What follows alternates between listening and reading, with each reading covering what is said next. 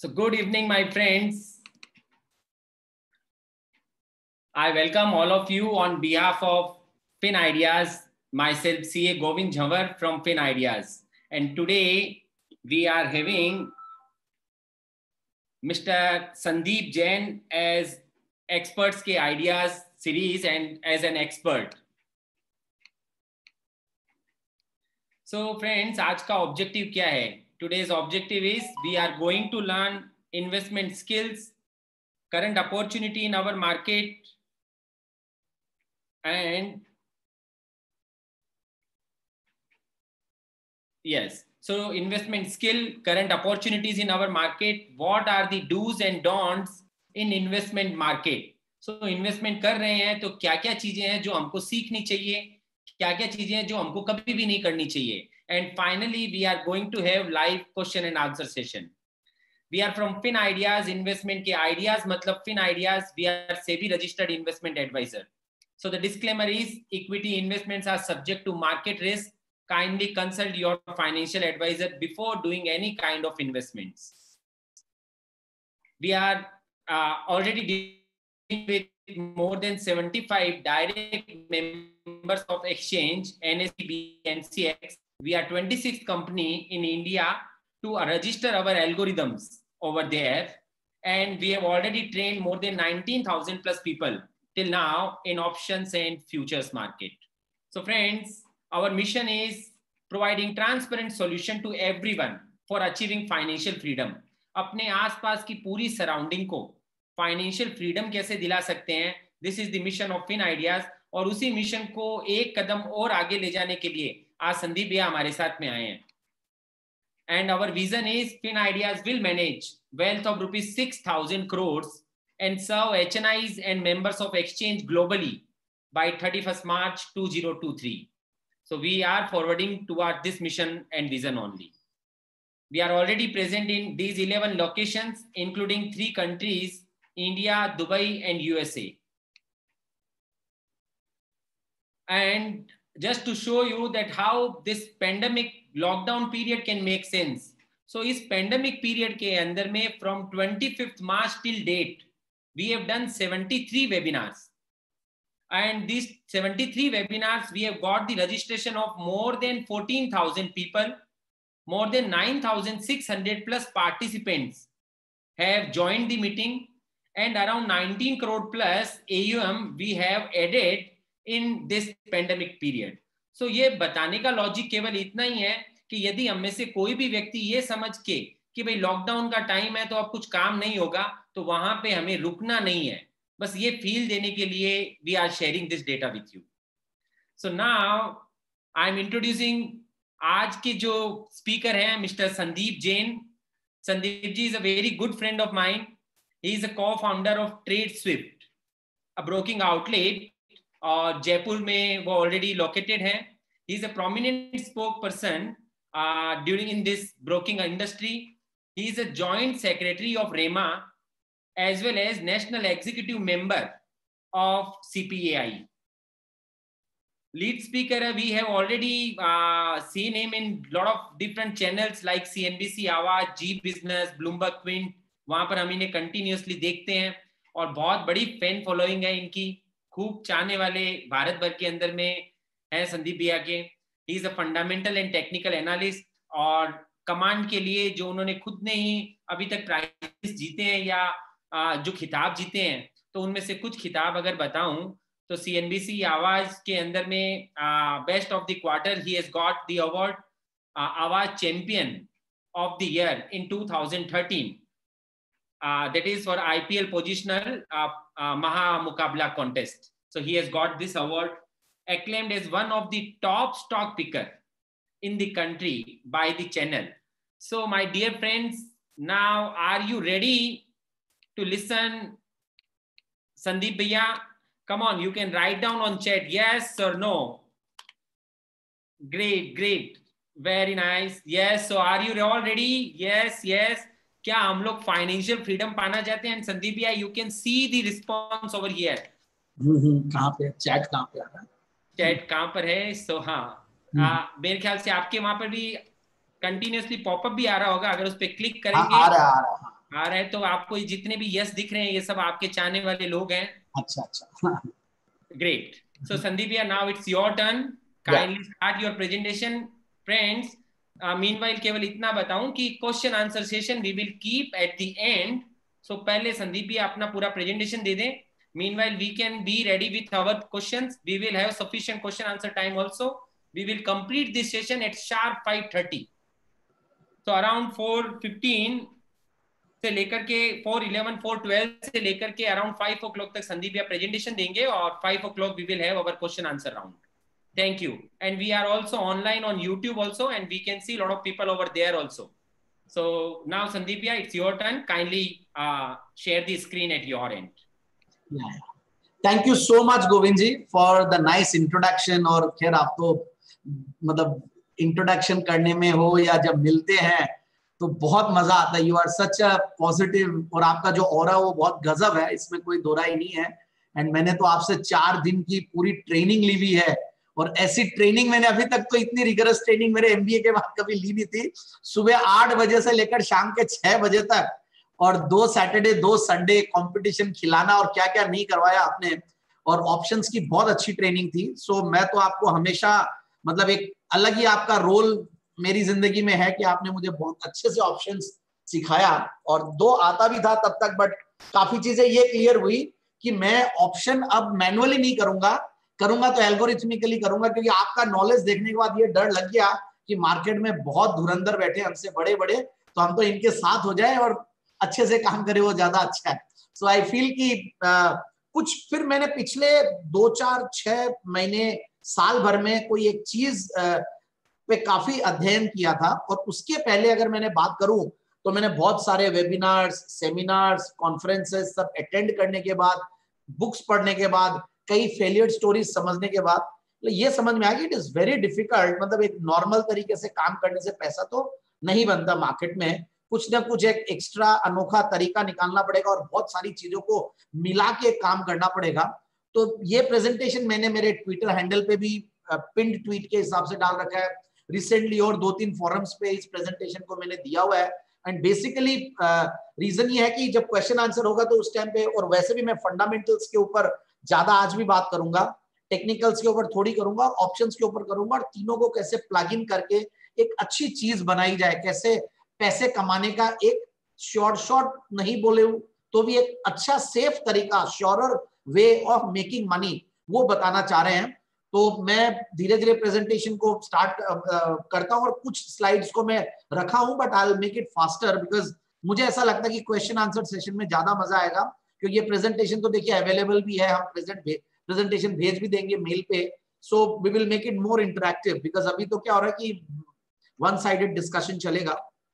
Anyways, मेरे बारे में गोविंद जी ने बता ही दिया.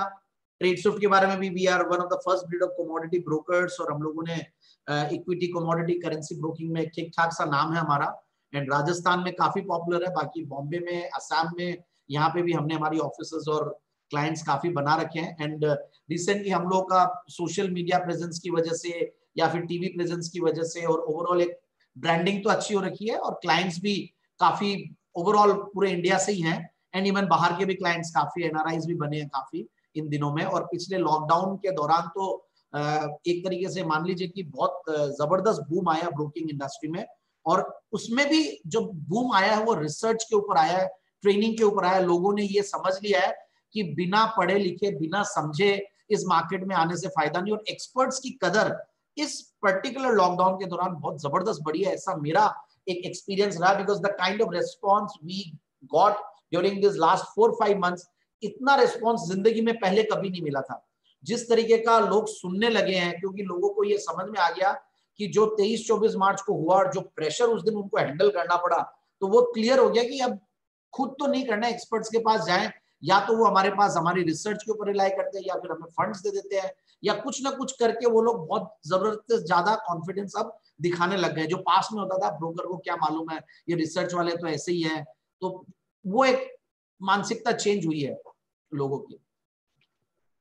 सो so, कोरोना देखिए जो है, ये तो है ही है. कोरोना आउटब्रेक जो हुआ, फिर उसके बाद प्रेजेंट सिचुएशन देख लीजिए, सब लोग घर में बैठे हुए हैं और मास्क पहने हुए हैं. मैं तो इनफैक्ट एक चीज और बता देता हूँ कि मैं खुद लास्ट वीक तक कोरोना से पीड़ित था, अभी उठा हूं और आज भी अभी मैं सात दिन दस दिन पंद्रह दिन और मुझे कम बातें करनी है, बट स्टिल जब गोविंद जी का फोन आ जाए और फिर वेबिनार आ जाए तो it is close to my heart and Govind ji request में, मतलब हालांकि उन्होंने बहुत बोला कि अपन बाद में कर लेंगे, बोला नहीं करना अभी है, आई थिंक मुझे धीरे धीरे स्टार्ट करना ही है।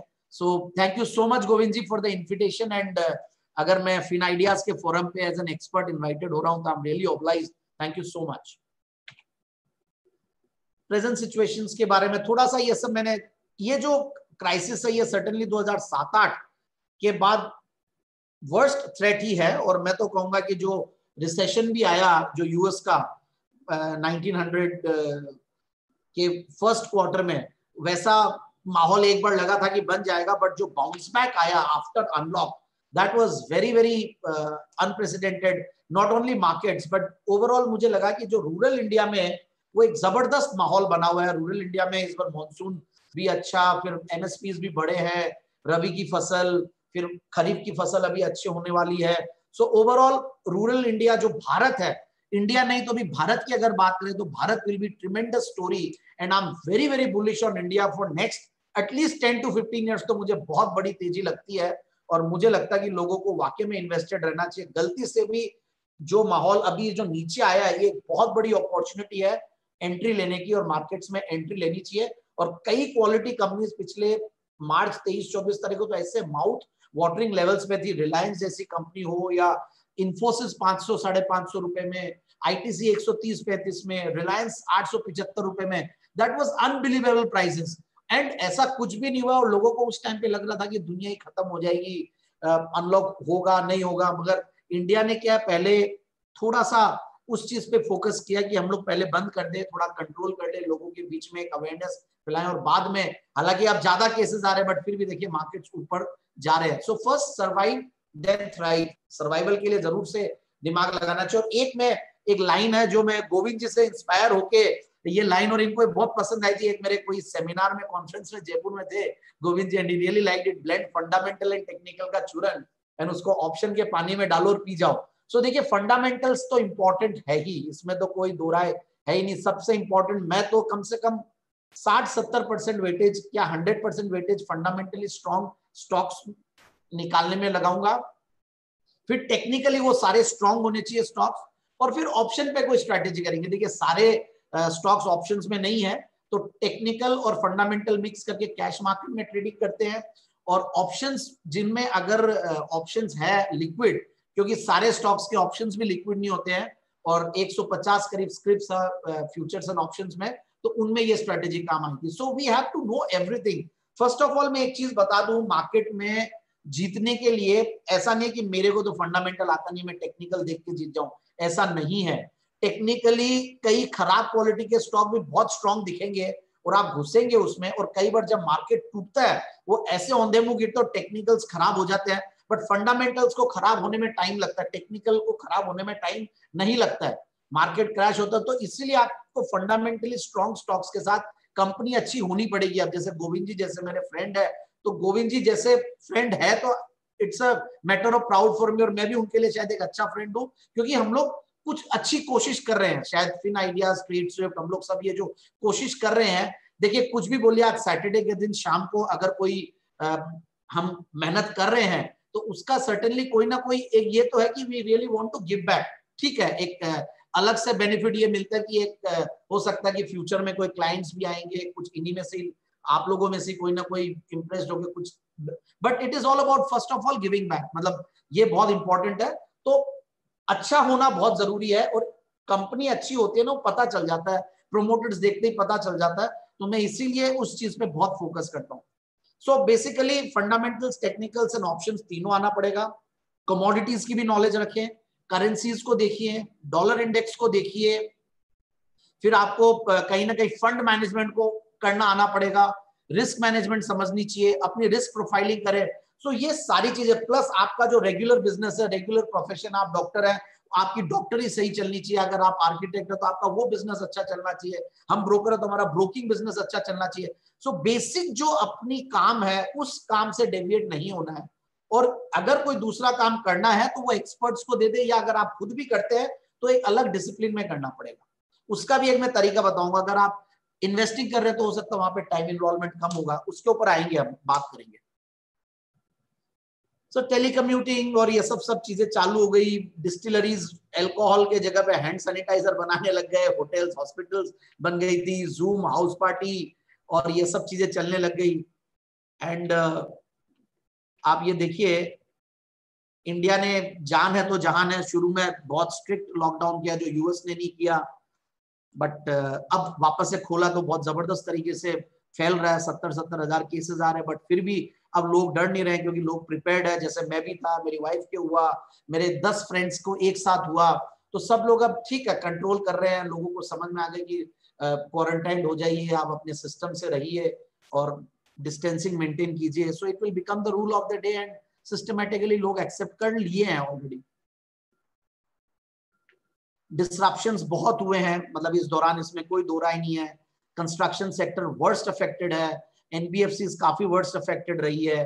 सो so, ये सब चीजें हैं, इनके ऊपर मैं बहुत ज्यादा अंदर नहीं घुसूंगा, बट इन सब स्लाइड्स को लाने का रीजन ये था कि इस लॉकडाउन के दौरान जब मार्केट इतना टूटा हुआ था तो फर्स्ट स्टॉक्स कौन से बाउंस करेंगे, कौन से स्टॉक्स में पैसा लगाना है, वो मुझे इन चीजों को पढ़ के बहुत जल्दी क्लियर हुआ। Again freedom has always been and will be at premium. एक चीज तो ध्यान रखें कि फाइनेंशियल फ्रीडम के ऊपर हमेशा बहुत फोकस करना चाहिए, भले ही वो शेयर मार्केट से फाइनेंशियल फ्रीडम आए या आपने कोई भी दूसरी प्लानिंग कर रखी है, रेंटल इनकम हो या इंटरेस्ट इनकम हो, बट फाइनेंशियली इंडिपेंडेंट होना बहुत इंपॉर्टेंट है। और being rich and liquid is the ultimate survival strategy. Rich का मतलब ये नहीं है कि बहुत बड़े करोड़पति हो, whatever are your means, उससे ज्यादा आपकी इनकम होनी चाहिए, मतलब जितना आपका खर्चा उससे ज्यादा आपके मीन्स होने चाहिए, ये इंपॉर्टेंट है और आपको उसी हिसाब से अपनी प्लानिंग करके चलनी चाहिए। Impact on various sectors and companies, ये एक स्लाइड है जो कि इसको पढ़ के या इसके ऊपर बेस करके मैंने बहुत सारे स्टॉक्स इस दौरान रेकमेंड किए। एंड शायद आप लोगों में से बहुत लोग मुझे टीवी पे फॉलो भी करते होंगे या ट्विटर पे भी करते होंगे या फिर आप लोगों ने मतलब सुना भी होगा कहीं पे।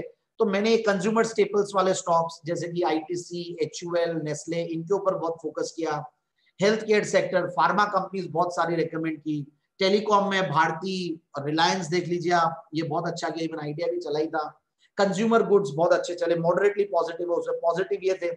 फिर paints, chemicals and oil marketing companies, airline companies अभी नहीं है बट क्रूड ऑयल जो नीचे आया था उसका ये लोग बहुत बड़े बेनिफिशियरी थे।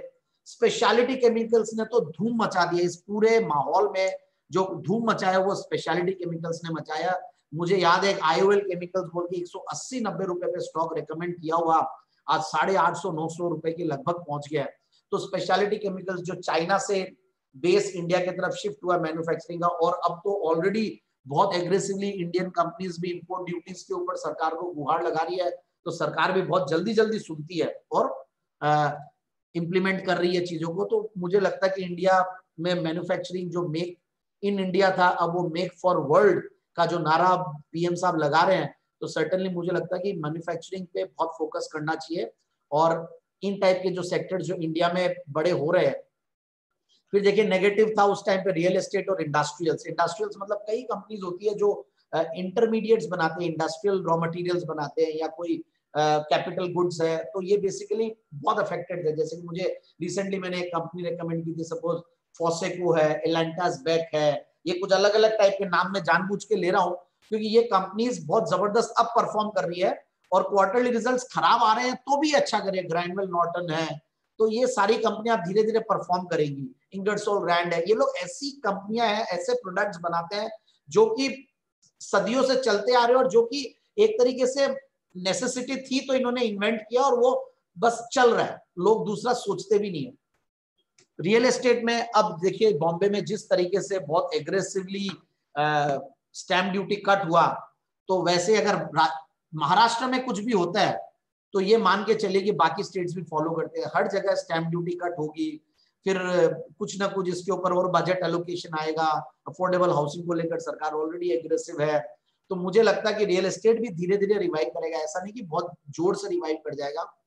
फिर एनबीएफसी, प्राइवेट सेक्टर बैंक्स में देखिए HDFC, ICICI, Axis bank, Kotak bank, ये चार तो गजब बेनिफिशियरी है, भले अभी इनके इम्पैक्ट आएगा बट ओवरऑल जो इनके ऊपर और कॉन्फिडेंस बढ़ा है लोगों का, क्योंकि लोग बाग अब जो छोटी बैंक्स, कोऑपरेटिव बैंक्स या स्मॉलर पीएसयू बैंक्स, वहां पे जल्दी से इतना भरोसा नहीं रखेंगे। और पीएसयू बैंक्स में देखिए इन्वेस्टमेंट करने में तो वैसे भी मजा नहीं आ रहा कई सालों से, और कई इश्यूज है वहां पे। तो सिलेक्ट एनबीएफसीज लाइक, मैं तो I am very bullish on you know these companies like एचएफसीज, जो भले वो एचडीएफसीज ऑफ द वर्ल्ड है, या जो बड़ी एनबीएफसीज लाइक मुथूट फाइनेंस जो कि गोल्ड लोन में है, वहां पे बहुत हम लोग एग्रेसिव हो रखे हैं और रेकमेंड भी किया काफी। सो so, ये सेक्टर्स के वजह से कुछ थीम बनाने के लिए मैंने uh, कि कैसे पोर्टफोलियो बनाया जाए इस दौरान, ये बताने के लिए किया था। फिर अगेन इनसाइट्स ये है कि लग्जरी पे स्पेंडिंग कम होगी, लोग बाग कुछ capital expenditure, long term expenditure कम करेंगे, लोग बाग सैलरीज, रेंटल्स इनको कम करेंगे, वर्किंग कैपिटल प्रेशर में रहेगा। कुछ नए बिजनेस मॉडल्स देखिए आप ऑनलाइन आज किस तरीके से वेबिनार कर रहे हैं, पहले यही चीज होती तो गोविंद जी बुलाते मुझे सूरत में, जाता सूरत, आप लोग सब आते, एक होटल में एक सेमिनार होता, खाना पीना चलता, फिर बातचीत करते, बट अब सब चीजें वेबिनार में होने लगी। It is becoming so easy. So चीजें बहुत चेंज होंगी, लोगों का एसेंशियल्स पे जो कंजम्पशन है वो कंटिन्यू रहेगा, कुछ टेक्नोलॉजी पे लोग ज्यादा फोकस करेंगे, कुछ हेल्दी कैश फ्लोज वाली जो बिजनेसेस है उन पे दिमाग लगाएंगे, spiritual, self learning, natural, naturopathy, ये सब पे ऊपर बहुत फोकस बढ़ रहा है लोगों का। So what should we do as an individual, ये भी है, एंटरप्रेन्योर। बट एनीवेज अब अपन एक बार टॉपिक पे वापस आते हैं। पहले मैंने दस पांच मिनट माहौल बनाने के लिए किया था। Night is darkest before dawn and luck favours the brave. एक ऐसा दिन आया था, आप मानिए कि चौबीस, पच्चीस, छब्बीस मार्च ऐसे डेंजरस दिन थे। अगर वो सोचता हूं तो ऐसा अजीब सा लगता है जैसे कोई प्रलय आ गया। एक तो लॉकडाउन था और ठंड भी उस टाइम पे गई नहीं थी। मुझे याद आता है और कैसे ऑफिस में लोग नहीं है क्योंकि लोग आ नहीं सकते हैं, हम पासेस के लिए फाइट कर रहे हैं। लोग लग रहा था कि कहीं चलो एक्सचेंज एक बार बंद ही हो जाए तो अच्छा है ट्रेडिंग एक बार, बट वो हुआ नहीं। बट उसके बाद उस लेवल पे पचहत्तर सौ छिहत्तर सौ के लेवल पे सत्तासी की विक्स पे, विक्स सत्तासी सीवीओ विक्स पहुंच गया था यूएस वाला, और जिस लेवल पे प्रीमियम्स थे ऑप्शंस के, माउथ वाटरिंग लेवल्स, मतलब बहुत मजा आया। मतलब उस टाइम पे जो फंडामेंटली स्ट्रॉन्ग स्टॉक्स थे जैसे कि आईटीसी है, इंफोसिस है, रिलायंस है, जो लेने थे उतने का हमने कैश बैक एकदम ऑप्शन राइटिंग दबा के करवाई थी, and people made very good money, very seriously. मतलब that was one of the most successful calls we have done in particularly the month of March and April. मैं दिखाऊंगा आगे कुछ ऐसे एग्जांपल्स, बट ऐसा नहीं है, ऐसा बहुत रिस्की स्ट्रेटजीज है, आपको एक्सपर्ट्स के साथ मतलब मिलके काम करना पड़ेगा। खाली आप अपने कन्विक्शन पे, दूसरों के साथ करते हो तो कन्विक्शन भी आ जाता है, थोड़ा कॉन्फिडेंस भी आ जाता है, एंड uh, थोड़ा धैर्य, पेशेंस आ जाता है। सो so, अपॉर्चुनिटी देखिए ऐसा है, हर बार मार्केट में जब भी ऐसा माहौल आए जबरदस्त बाउंस बैक आता है। और ये लास्ट वाला देखिए, कोरोना लॉकडाउन मार्केट फॉल छत्तीस पॉइंट पांच परसेंट, मतलब चौबीस फरवरी से चालू हो गया था जिस दिन ट्रम्प साहब आए थे इंडिया, और फिर चौबीस मार्च तक पचहत्तर सौ ग्यारह, एक साथ छत्तीस पॉइंट पांच परसेंट।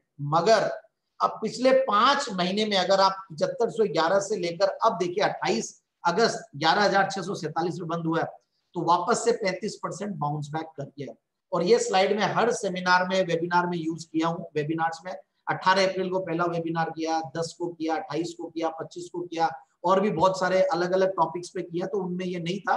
बट ओवरऑल जैसे आ, आपने गोविंद जी इतने सारे वेबिनार्स किए हैं, वैसे ही हम लोग, मैंने भी मतलब ये इस दौरान ये था कि अपन एडुकेशन के ऊपर फोकस करें। जो आपने आपका फोकस था कि education can be a very good thing, and सबके पास एक टाइम भी था और ऑनलाइन एक्सेस था, तो लोग ज्यादा अटेंड भी कर रहे थे। हालांकि अब तो क्या लोग थक गए, मतलब कितने वेबिनार करें। पहले अगर एक न्यूज आती थी तो दो सौ पांच सौ, मुझे याद है पहला अठारह अप्रैल वाले में सात सौ आठ सौ रजिस्ट्रेशन हो गए, लोग बाग खूब आए, रोकना पड़ा, फिर बाद में करना पड़ा कई। But overall I feel that की अपॉर्चुनिटीज अभी भी है। I am very bullish on Indian markets और direct participation in equity markets. ये स्लाइड मैंने अब स्टार्ट करते हैं। इसके लिए देखिए आपको टाइम चाहिए, एक्सपर्टीज चाहिए, लैक ऑफ इंफॉर्मेशन बहुत बड़ी प्रॉब्लम है। टाइम लोगों के पास होती नहीं है, एक्सपर्टीज तो एक्चुअली में नहीं होती है, मेरे पास भी नहीं होगी, गोविंद जी के पास भी पूरी नहीं होगी, मेरे पास भी नहीं होगी, कईयों के पास नहीं होगी, और राकेश झुनझुनवाला जी के पास भी नहीं होगी।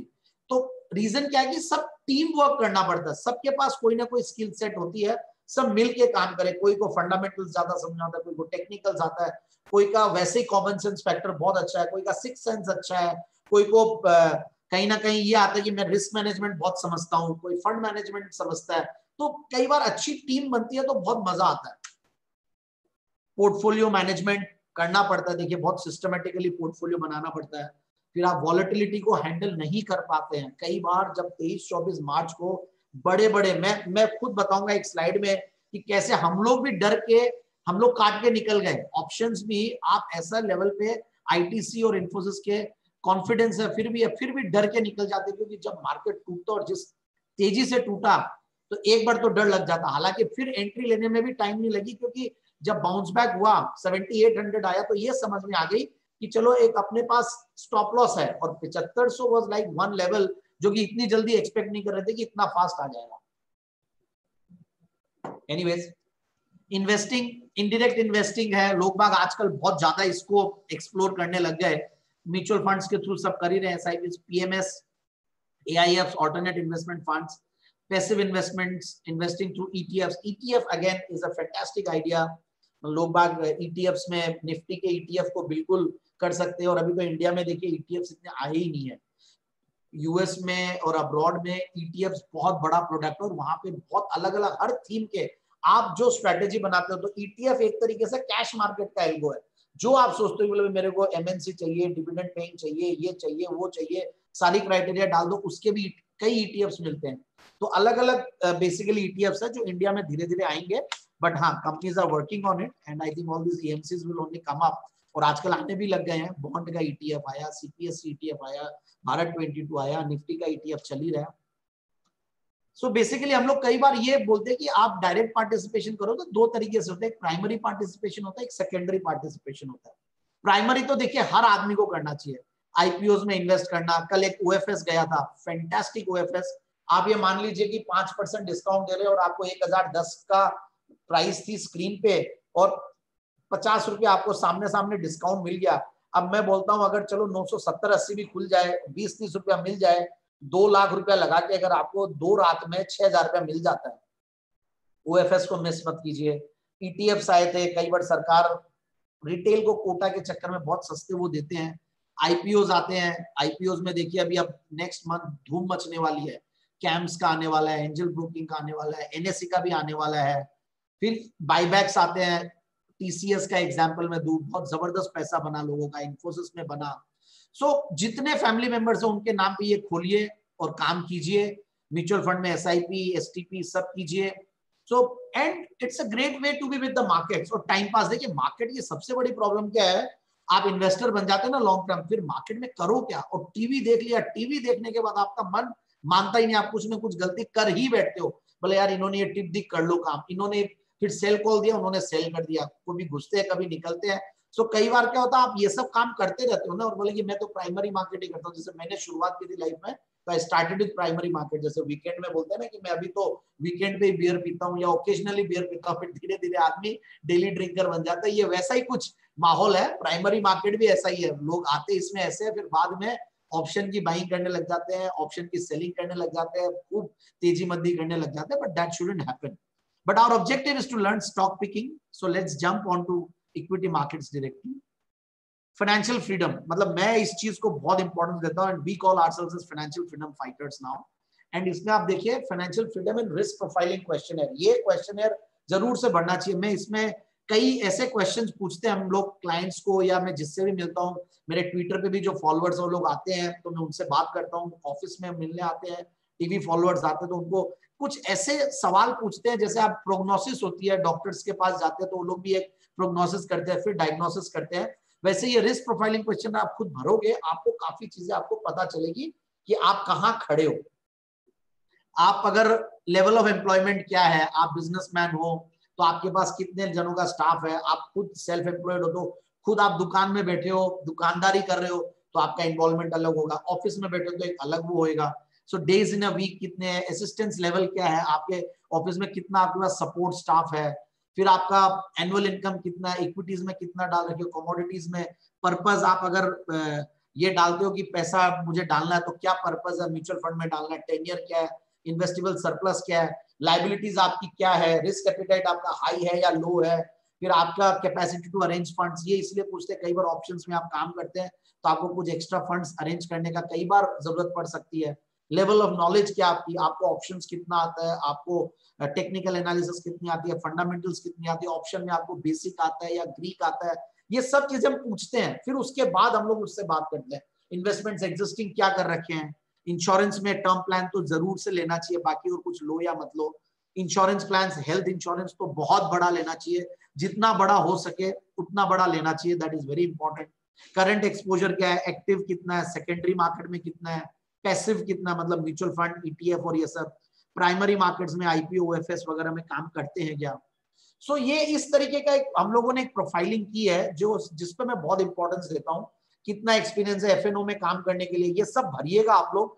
उसके बाद आप अपने आप से पूछेगा whether you are eligible for a trading in equities, direct participation, और I can trade in options, futures, ये सारे लास्ट में फ्यूचर्स एंड ऑप्शंस के क्वेश्चंस पूछ रहा हूँ। कितने साल से आप इक्विटी एफएनओ में कर रहे हैं, क्या आपका फुल टाइम काम है क्या ये, क्या कितने फ्रीक्वेंटली आप फ्यूचर्स एंड ऑप्शंस में काम करते हैं, और कैसे आप इन्फ्लुएंस होगी, और क्या चीज देख के करते हो आप, चार्ट्स देख के करते हो, ऑप्शंस की पूरी पढ़ाई गोविंद जी से ट्रेनिंग लिए हुए हो या नहीं हो, वो सब देखना है। Which of the following do you prefer the most, motive for ये क्या हेजिंग है, स्पेकुलेशन है, आर्बिट्राज है, ये समझना पड़ेगा। कई बार आप हेजिंग के हिसाब से पुट्स खरीदते हो, कई बार आप स्पेकुलेशन के हिसाब से कॉल्स खरीद लेते हो, कई बार आप आर्बिट्राज करते हो, टाटा मोटर का डीबीआर खरीद लेते हैं, टाटा मोटर का कॉल बेच लेते हैं, ये भी एक स्ट्रेटेजी है। So what is the preferred instrument you trade in, index, futures and options. कई लोग हमारे जयपुर में है, मतलब मैंने ऐसे ऐसे लोग हैं जयपुर में जिनको, या सूरत में भी होंगे या बाहर भी होंगे, इंडिया में भी है, ऑप्शंस में सौ, दो सौ, पाँच सौ करोड़ रुपए राइटिंग से बनाए हुए हैं, बट उनकी risk management skills, fund management skills, वो सब अलग और कुछ हुनर है उनमें जो वो लोग ने किया है। भले ही उनको बहुत कुछ नहीं आता था या बहुत कुछ आता नहीं भी होगा, बट उनको बाकी चीजें बहुत आती है जो फंड मैनेजमेंट और रिस्क मैनेजमेंट है। फिर हम इंडेक्स, फ्यूचर्स और ऑप्शंस में लोग खूब काम करते हैं, ऑप्शंस में जोड़े बेचने वाला स्ट्रैडल, स्ट्रैंगल, पाँच सौ पॉइंट नीचे की निफ्टी, पाँच सौ पॉइंट ऊपर का कॉल बेचना, पुट बेचना, ये सारे काम होते हैं, बट देन सब कुछ सीख के करें, that is more important. And सबसे पहले रिस्क को समझे, हर काम करने के पहले कहां तक कितना बुरा हो सकता है, that is more important. Okay, market ऊपर जाता है तो आप बड़े खुश रहते हो, मार्केट वॉलेटाइल रहता है तो आप कंफ्यूज रहते हो, मार्केट नीचे जाता है तो आप वरीड हो जाते हो। अब इन तीनों सिचुएशन में कर रहे हो क्या, ये और प्रॉब्लम है ही है। फिर आप डॉक्टर के पास जाते हो, डॉक्टर बोलते हैं कि भाई, पेशेंट बोलता है मेरे पास, मैं पैसे नहीं बना पाता, और ये सारों की प्रॉब्लम है, निन्यानवे पॉइंट फाइव परसेंट लोगों की प्रॉब्लम है। They can not make money markets, that's for sure, by rampant trading या अननेसेसरी ट्रेडिंग या फिर बेसलेस ट्रेडिंग या trading without research, researchless trading, हर लॉजिक बिना की कोई ट्रेडिंग, इलॉजिकल ट्रेडिंग, ये सारे एडजेक्टिव्स मैं इसलिए यूज कर रहा हूं कि लोग ये कर रहे हैं, लोग बिना बात की ट्रेडिंग करते हैं, बिना टीवी पे देखा खरीद लिया, कोई फंडामेंटल कॉल दे रहा मगर वो टेक्निकली उनको चाहिए कि आज अगर कॉल दे दिया तो उनको चाहिए कि आज से तीन दिन में उनका टारगेट है। भाई मैंने छह से नौ महीने का टारगेट दिया, तीन क्वार्टर के रिजल्ट के बाद ये टारगेट दिया, अब ये तीन दिन में टारगेट अचीव पास्ट में हो गए, इसका ये मतलब नहीं कि हरदम होगा।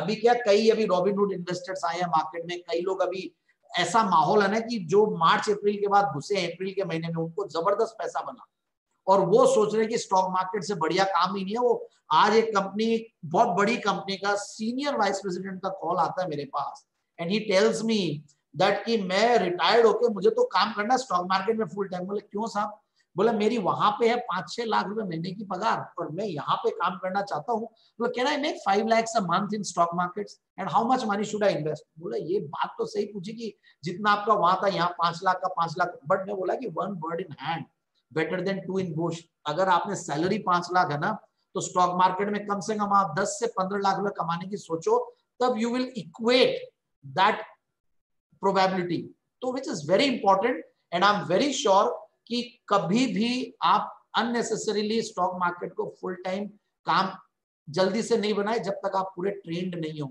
जब तक आपके बाकी चीजें, आपका घर जो चलना है वो स्टॉक मार्केट से चलेगा तो आपके दूसरे टेंशन आएंगी। So you have to manage your finances very well. That is very important. Market timing, सबको problem है, market सबसे नीचे घुसना है और सबसे ऊपर निकलना है। जो कि इम्पॉसिबल है, वो कोई भी नहीं कर सकता, ना गोविंद जी कर सकते, ना मैं कर सकता हूँ, ना झुनझुनवाला जी कर सकते, ना आर के धमानी जी कर सकते हैं, ना वॉरेन कुमार बफेट भी कर सकते, कोई नहीं कर सकते। वो उन्होंने भी गलतियां की है, उन्होंने भी आप देख लीजिए एयरलाइन स्टॉक्स में हाथ चलाए और अभी इन दिनों में वो कैश पे बैठे हुए थे, कई चीजें मिस की है। सो ही इज मतलब सबकी अपनी अपनी एक सेट ऑफ गलतियां होती है जो ओवर द लॉन्गर पीरियड उसका कहीं ना कहीं वो इवन आउट हो जाता है उसका impact. So you have to stay invested, you have to give time not timing. So focus on time, giving time to the market rather than timing the market, it is very important. चलिए, बहुत सारे जानवर है जंगल में, stock market के जंगल में, bull, bear, stag, chicken, pig, wolf. ये डरना इस वुल्फ से है जो कि हर अनस्क्रूपुलस मेथड्स बनाता है, मैनिपुलेट करता है और हमारे जैसे जो छोटे छोटे इन्वेस्टर है उनको फंसा देता है। तो इंपॉर्टेंट है कि most of us are bull, bulls that has instincts of all the animals depending on the situation, comfort, knowledge and conviction. So सब होते तो bulls है, मगर फिर अपने अपने comfort से सारे अपने अपने traits को change कर लेते हैं। कोई हर कोई कोई भी जानवर बन जाता है तो comfort के हिसाब से बनता है, knowledge के हिसाब से बनता है। So basically मैं stag बनने के लिए सबको कहूँगा, an investor who buys the shares of a company during I P O and sells them during the listing of the stock exchange on the stock exchange for quick buck, that is called stag। मतलब इसको air pocketing भी बोलते हैं। ये काम जरूर से करें, हर आदमी को करना चाहिए, मैं सबसे इंपॉर्टेंटली बोलता हूँ। बाकी बुल है तो ठीक है, इन्वेस्टिंग करें, लॉन्ग टर्म इन्वेस्टिंग करें। शायद गोविंद जी लोग का तो एक बहुत जबरदस्त प्रोडक्ट है वो इंडेक्स मैनेजमेंट वाला, long term index investing, and I think वो उसमें लॉन्गर टर्म में तो पैसा बनना ही बनना है। मतलब एक बढ़िया एस आई पी का प्रोडक्ट, इन्होंने बढ़िया ऑप्शन और फ्यूचर्स और प्लेजिंग और E T Fs और सब मिक्स करके शायद बहुत ही फैंटास्टिक प्रोडक्ट बना है, जिसका मैंने भी प्रेजेंटेशन लिया हुआ और देखा हुआ है, एंड हमने सजेस्ट भी काफी लोगों को किया है। रिटर्न्स जनरेटेड बाय, देखिए आप अगर आप रिटर्न्स की बात करें ना, ट्रेडर्स लोग के रिटर्न्स, और वॉरेन बफेट जिसको हम सबसे सक्सेसफुल मानते हैं, तो उसने भी तेईस परसेंट का रिटर्न दिया।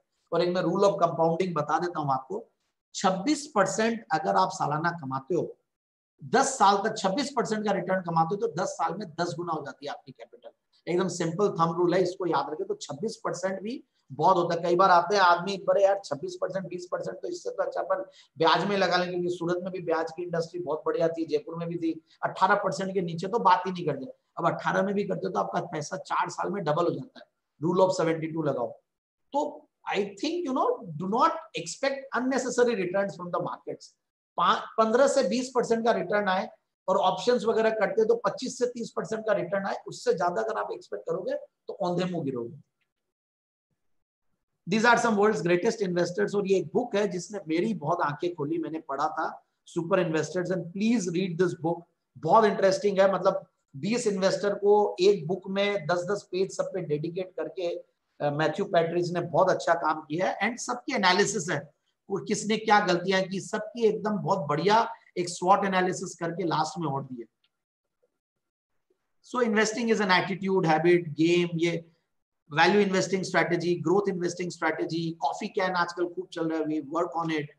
फिर बहुत सारी ये सब बातें हैं, इनको अपन और करते जाएंगे तो एंडलेस है, and we will make it again. ये एक बहुत मेरा एक कॉमन स्लाइड है, मैं हरदम सब पे यूज करता हूँ कि अगर ये तीन स्टार हो और ये लिस्टेड हो, तो सबसे ज्यादा अगर कोई शेयर खरीदेगा तो वो किसका खरीदेगा। ना वेरी श्योर आप लोग प्लीज आंसर दीजिएगा अपना, मैं जानना चाहूंगा कि आप लोग उसमें आंसर दें कि क्या क्या आंसर है। एंड मुझे पता है कि इसमें आंसर जो आएगा वो आएगा आमिर खान। एंड यस, आमिर खान आना रीजन भी है, इसमें कोई दो राय नहीं है, क्योंकि आमिर खान का टेक्निकल, फंडामेंटल, हिट क्वेश्चन सब परफेक्ट है, सुपर हाई। मतलब आमिर खान फंडामेंटली भी बहुत स्ट्रॉन्ग है, टेक्निकली भी स्ट्रॉन्ग है, हिट क्वेश्चन मतलब कितनी हिट्स दिए हैं, फ्लॉप कोई एक दो मूवी दी होगी, वो भी एक बार कोई मेला मूवी आई थी अपने भाई के लिए बनाई थी साथ में, वो फ्लॉप हुई होगी और एक दो हुई होगी, बाकी मुझे नहीं लगता है। सलमान थोड़े बेहतर हुए हैं, शाहरुख खान ठीक है, हाइप्ड है, ओवर हाइप्ड है, टेक्निकली स्ट्रॉन्ग है बट फंडामेंटल्स वीक रहते हैं, हिट मूवी होती नहीं है मगर फिर भी पैसे बन जाते हैं। सो बेसिकली आमिर खान जैसा स्टॉक लेना है और स्टॉक चुनना है, तो जैसे हम जवाई चुनते, एक मेरा कॉमन डायलॉग है, हर वेबिनार, हर सेमिनार, हर कॉन्फ्रेंस, हर जगह बोलूंगा, कोई भी टॉक शो, जवाई जैसे चुनते हैं वैसे स्टॉक को चुने, गलती होगी नहीं। और जवाई चुनने में देखिए, भले वो मुकेश अंबानी जी हो या कोई भी आदमी हो रस्ते का, हर आदमी बेस्ट जवाई चाहता है अपनी बेटी के लिए। तो वैसा ही स्टॉक चुनिए। You have to be very very selective. Fundamentals, technicals and corporate governance, ये जो फंडा है, देखिए फंडामेंटल आ जाएगा आपको, टेक्निकल आ जाएगा, बट ये कॉर्पोरेट गवर्नेंस ये बहुत टेढ़ी कील है। यहाँ हम लोग चैनल चेक्स करते हैं। कॉर्पोरेट गवर्नेंस बेसिकली एक लेवल की ऑफिस में सीए बिठा रखे हैं, सीएफए बिठा रखे, वो लोग बैलेंस शीट के अंदर घुसते हैं, सीए नोट्स ऑन अकाउंट्स पढ़ता है, चेयरमैन की विजन पढ़ता है, डायरेक्टर का रिपोर्ट पढ़ता है, बहुत सारी चीजें होती है, आरपीटी देखते हैं, रिलेटेड पार्टी ट्रांजेक्शंस है, ये सारी चीजें देखनी होती है। But these are some parameters which you look beyond fundamentals. में कॉर्पोरेट गवर्नेंस पे आऊंगा again on the slide. But high growth, non cyclical, lesser regulated companies, देखिए एक साथ ग्रोथ भी अच्छी होनी चाहिए, नॉन सिक्लिकल होना चाहिए। ये बिना बात के जो कमोडिटीज और ये टाटा स्टील और ये जेएसडब्ल्यू स्टील, ये सब लॉन्ग टर्म इन्वेस्टिंग के लिए नहीं है, ये थोड़े बहुत कर लो आप, ठीक है, बट ये ट्रेडिंग के लिए है, बाउंस प्ले के लिए है, लेसर रेगुलेटेड। जैसे आप टेलीकॉम इंडस्ट्री देखिए, आप कितना रेगुलेटेड है, कितनी प्रॉब्लम आती है, सुप्रीम कोर्ट में चल रहा है, एजीआर आ गया, वो आ गया, और वही आप देखिए शांति से चल रहे हैं, ये H U L I T C में प्रॉब्लम आ जाती है क्योंकि वो रेगुलेटेड एक प्रोडक्ट में, वहां पे इतनी प्रॉब्लम आ जाती है। नेस्ले में चलो वो कोई एक अननेसेसरी, उनकी मैगी के ऊपर कोई क्वेश्चन उठ गया था, but otherwise they are doing very well, so they are lesser regulated. फिर companies having promoters with skin in the game, ये मैं बहुत इंपॉर्टेंस देता हूँ इस चीज को कि प्रोमोटर्स की स्किन इन द गेम बहुत इंपॉर्टेंट है। जितना घुसा हुआ होगा प्रोमोटर, जितना खुद, जैसे आप अनिल अंबानी है, अब ये लोग ने क्या किया, ये या मैं और भी बोलूं, कई ग्रुप्स है मतलब इंडिया के, ये लोग सारे धंधे करते हैं। चलो टाटा ने सक्सेसफुली किया, बिल्डर्स में कुछ बिल्डर्स ने किया, but it is not that easy you know कि आप सारे धंधे करो। बैंक में आपकी लिमिट बन जाती है, आपको बोरोइंग कैपेसिटी है, आईपीओ लाते हैं तो आपका माल बिक जाता है, आईपीओ में सब्सक्राइब हो जाता है, इसलिए आप हर धंधे कर लो, ये गए वो दिन, आपको घुसा हुआ होना पड़ेगा। आप देखिए विप्रो भी उतनी बड़ी कंपनी बनी जो क्योंकि अजीम प्रेम जी घुसे हुए थे, भारती भी उतना बड़ा ग्रुप बना क्योंकि सुनील भारती मित्तल जी खुद घुसे हुए थे, उनके छोटे भाई भी घुसे हुए हैं। सो ओवरऑल लगा हुआ रहना पड़ता है, प्रोमोटर खुद घुसा होना। देखें ना अनिल अंबानी के बिजनेस की क्या हालत हुई है, और वैसे ही और दो कई सारे ग्रुप्स है, जयप्रकाश है, या बहुत सारे हैं, तो ये सब सब मतलब नहीं है। प्लेजिंग बिग नो, अगर कोई कंपनी में प्लेजिंग है वहां तो दूर ही रहना है। Companies with no political connections, मतलब ये बहुत इंपॉर्टेंट है। ये देखिए आप जितना बड़ा आदमी होगा उनके पॉलिटिकल कनेक्शंस होते हैं, इंटरनली होते हैं, बट वो बहुत ज्यादा एक्सपोज नहीं होना चाहिए। ऐसा पास्ट में हुआ है कि बहुत ज्यादा अगर कोई कंपनी और प्रमोटर बहुत ज्यादा कोई पार्टी से कनेक्टेड रहते हैं, जब वो पार्टी रूलिंग से चली जाती है और दूसरी पार्टी आती है, तो सबसे पहले अगर वो रूलिंग पार्टी है परेशान करेगी तो उन्हीं को ही करेगी जो पुराने पार्टी वालों के थे। एकदम सीधी बात है। ये गवर्नमेंट पे डिपेंडेंस वाले, जैसे ये रास्ता बनाने वाली कंपनियां या ये सब है, ये सब काम में दिमाग नहीं लगाना चाहिए। डेट्स, जीरो डेट होनी चाहिए। ये पीडीसी जो मैंने लिखा, pledging, debt and corporate governance, बहुत इंपॉर्टेंट है। क्रेडिट रिपोर्ट्स देखिए, चैनल चेक्स कीजिए। ये एक ऐसी चीज है चैनल चेक, ये खुद का एक्सपोजर, खुद का एक्सपीरियंस, कहीं ना कहीं काफी चीजें होती है तब होता है। अदर देन फाइनेंशियल्स आपको social, economic, cultural, environmental, general look and feel. कई कंपनियां होती है आप देखिएगा वो एनवायरमेंट के ऊपर बहुत फ्रेंडली होती है, बहुत सारा सोशल काम करते हैं, पता चल जाता है कि कंपनी का मालिक थोड़ा इस टाइप का है, और कई बार वो बिना बात का दिखाने के लिए भी करते हैं, वो हर चीज का पता चलता है। जनरल लुक एंड फील, आप वेबसाइट देखिए आपको कई चीजें फील होंगी। प्रोमोटर्स का चेहरा देख के कई चीजें पता चलती है, प्रोमोटर की क्वालिफिकेशन देख के कई चीजें पता चलती है। So these are some fundamental parameters. P multiple तो देखिए सब देखते ही हैं, प्राइस टू बुक देखना बहुत जरूरी है। Dividend deal, debt to equity, ये बहुत इंपॉर्टेंट है, ये ज़ीरो पॉइंट फोर फाइव के नीचे होना चाहिए। अगर डेट टू इक्विटी है, डेट से तो इक्विटी में आप इंटरेस्ट कवरेज रेशियो देखिए कि कितने इनकम आती है और कितना इंटरेस्ट को कवर करते हैं, पांच छह टाइम्स कम से कम होना चाहिए। शेयर होल्डिंग पैटर्न, आप प्रोमोटर्स की कम, अगर कोई में पिचहत्तर है, कोई में साठ है, पचास के ऊपर हो तो बेटर रहता है, क्योंकि पचास साठ के ऊपर होता है तो बढ़िया रहता है। F I Is D I Is होते तो थोड़ा कॉन्फिडेंस आ जाता है। अब ये सेलिब्रिटी इन्वेस्टर्स, इनसे डरना चाहिए। ये कई बार क्या होता है, ये चीज बता देता हूँ, ये जनरली सामने तो वो सेलिब्रिटी इन्वेस्टर इन्वेस्टेड है, मगर अंदर से कई सारे ट्रांजैक्शन हो जाते हैं, जो कि मैं इतना खुला ओपन फोरम पे इस तरीके से नहीं बोल पाऊंगा, बट आप ये समझ लीजिए उनका नाम लैंड करके, वो भी एक तरीके से वो जैसे कोई प्रोडक्ट लेते हैं तो अक्षय कुमार, अमिताभ को लाते हैं, वो एंडोर्समेंट हो गया, तो ये उनके इक्विटी का एंडोर्समेंट हो गया कि अच्छा ये नामचीन इन्वेस्टर इसमें इन्वेस्टेड है, बट नॉट नेसेसरीली। और हर टाइप के celebrity investors best celebrity investors नहीं होते हैं। आपको बहुत कुछ चीजों का ध्यान रखना पड़ेगा और बिना बात का उनको देख के मत घुसे। उनकी रिस्क एपिटाइट, उनकी फंड मैनेजमेंट, उनकी रिक्वायरमेंट, उनका होराइजन सब कुछ अलग है, आपका होराइजन अलग है, तो ये सारे पैरामीटर्स देखने पड़ते हैं। प्लेज का परसेंटेज कई बार प्लेजिंग में मैंने ना किया बट दो चार परसेंट होता है, जैसे टीसीएस में है तो कोई कारण से होता है। Market cap by EBITDA, market cap by net profit, ये मैं एकदम मारवाड़ी वाला देसी वाला market cap by net profit बहुत देखता हूँ कि ये दो सौ करोड़ की कंपनी है, पचास पच्चीस करोड़ रुपया कमा रही है, मतलब साढ़े बारह टका, मतलब तीस करोड़ रुपया कमा रही है, मतलब पंद्रह टका। ऐसे कई मिड कैप स्मॉल कैप्स मिलते हैं जिसमें आप देख सकते हो। इबिटा मार्जिन ये देखना बहुत जरूरी है, कोई भी रिजल्ट आता है सबसे पहले नेट प्रॉफिट मार्जिन और इबिटा मार्जिन, ये इससे इंपॉर्टेंट कोई चीज ही नहीं है। मैं ये बता देता हूँ अगर कोई धंधे में नेट प्रॉफिट नहीं है तो मतलब बहुत बड़ी प्रॉब्लम है। मार्जिन, इबिटा मार्जिन और नेट प्रॉफिट मार्जिन देखना जरूरी है। कई धंधे होते हैं एक परसेंट दो परसेंट ये एकदम किराने जैसे कई काम होते हैं कॉमोडिटाइज होता है, वहां पे इतना मजा नहीं आता है कि प्राइसिंग पावर का इशू होता है या कॉम्पिटिशन बहुत होता है तब मार्जिन गिरती है। मार्केट कैप देखना जरूरी होता है, कई बार सौ डेढ़ सौ दो सौ करोड़ की कंपनियां जल्दी से रेकमेंड नहीं करते हैं, पांच सौ करोड़ तक F I I D I S नहीं आते, हजार करोड़ के ऊपर, सबके अपने अपने पैरामीटर्स होते हैं। सेल्स की कैगर, प्रॉफिट की कैगर, तीन साल पांच साल, पांच सात क्वार्टरली रिजल्ट्स देखिए ही देखिए, दस क्वार्टरली, एनुअल में एनुअल भी पांच साल दस साल का एनुअल रिजल्ट्स देखते हैं। आरओसी अगेन सबसे इंपॉर्टेंट, पंद्रह बीस परसेंट के ऊपर होना ही चाहिए। फिर ये करंट रेशियो, ये करंट कितना कंपनी में, कितना एसिड टेस्ट रेशियो बोलते हैं, ये अगर एक से नीचे है तो समझ लिए कंपनी में कुछ ना कुछ गड़बड़ हो रहा है। तो ये बहुत इंपॉर्टेंट है, ये ये लोग जानते हैं जो मैनेजमेंट अकाउंटिंग के वो लोग जानते हैं। टेक्निकल पैरामीटर्स, अब फंडामेंटल्स की एक बार बात हो गई, अब मैं टेक्निकल पैरामीटर्स पे आता हूं। तो आप देखिए बीस डेज, पचास डेज, सौ डेज, दो सौ डेज, ये तो सब करते हैं। ये थाउजेंड डेज वाला ये मैंने एक मेरा पैरामीटर निकाला, ये क्योंकि कई बार ऑप्शन राइटिंग करते हैं या कई बार फंडामेंटली कोई स्टॉक को लेना है तो थाउजेंड डेज को भी देख लेते हैं। थाउजेंड डेज को देखने से मेरे को याद है कई बार एक बार एसबीआई में कन्विक्शन नहीं आ रहा था, टू हंड्रेड डे में बहुत जल्दी टूट गया, तो थाउजेंड डे पे कैसे बेस लिया और बेस वाकई में थाउजेंड डे पे लिया। तो ये एक ओवर लॉन्ग टर्म एक बहुत बड़ा एक पैरामीटर, थाउजेंड डेज मतलब पांच साल हो गए तो बहुत बड़ा एक वो हो जाता है। फिर आरएसआई, एमएसीडी आप ये देखिए, ये इंपॉर्टेंट होता है। सुपर ट्रेंड है, long term trend, medium term trend, इसके ऊपर मैंने इनको अप्लाई किया है, कैसे करते दिखाऊंगा। प्राइस स्कैंस मतलब fifty two week highs, life time high breakout देखना चाहिए। वॉल्यूम और डिलीवरी ये बहुत इंपॉर्टेंट है, वॉल्यूम आ रहा है तो डिलीवरीज कितने परसेंटेज है। एफएनओ में open interest, long and short position सब देखते ही हैं। बल्क डील्स देखिए, कई बार कई गड़बड़ चीजों को, रोज कोई चीज को देखते हैं ना तो आपको आ, कई बार लगता है क्या यार ये रोज देखने से क्या फायदा होता है एफआईआई डीआईआई का डेटा, बट कोई एक जो अजीब सी चेंज होती है ना वो रोज करने से ही पता चलता है।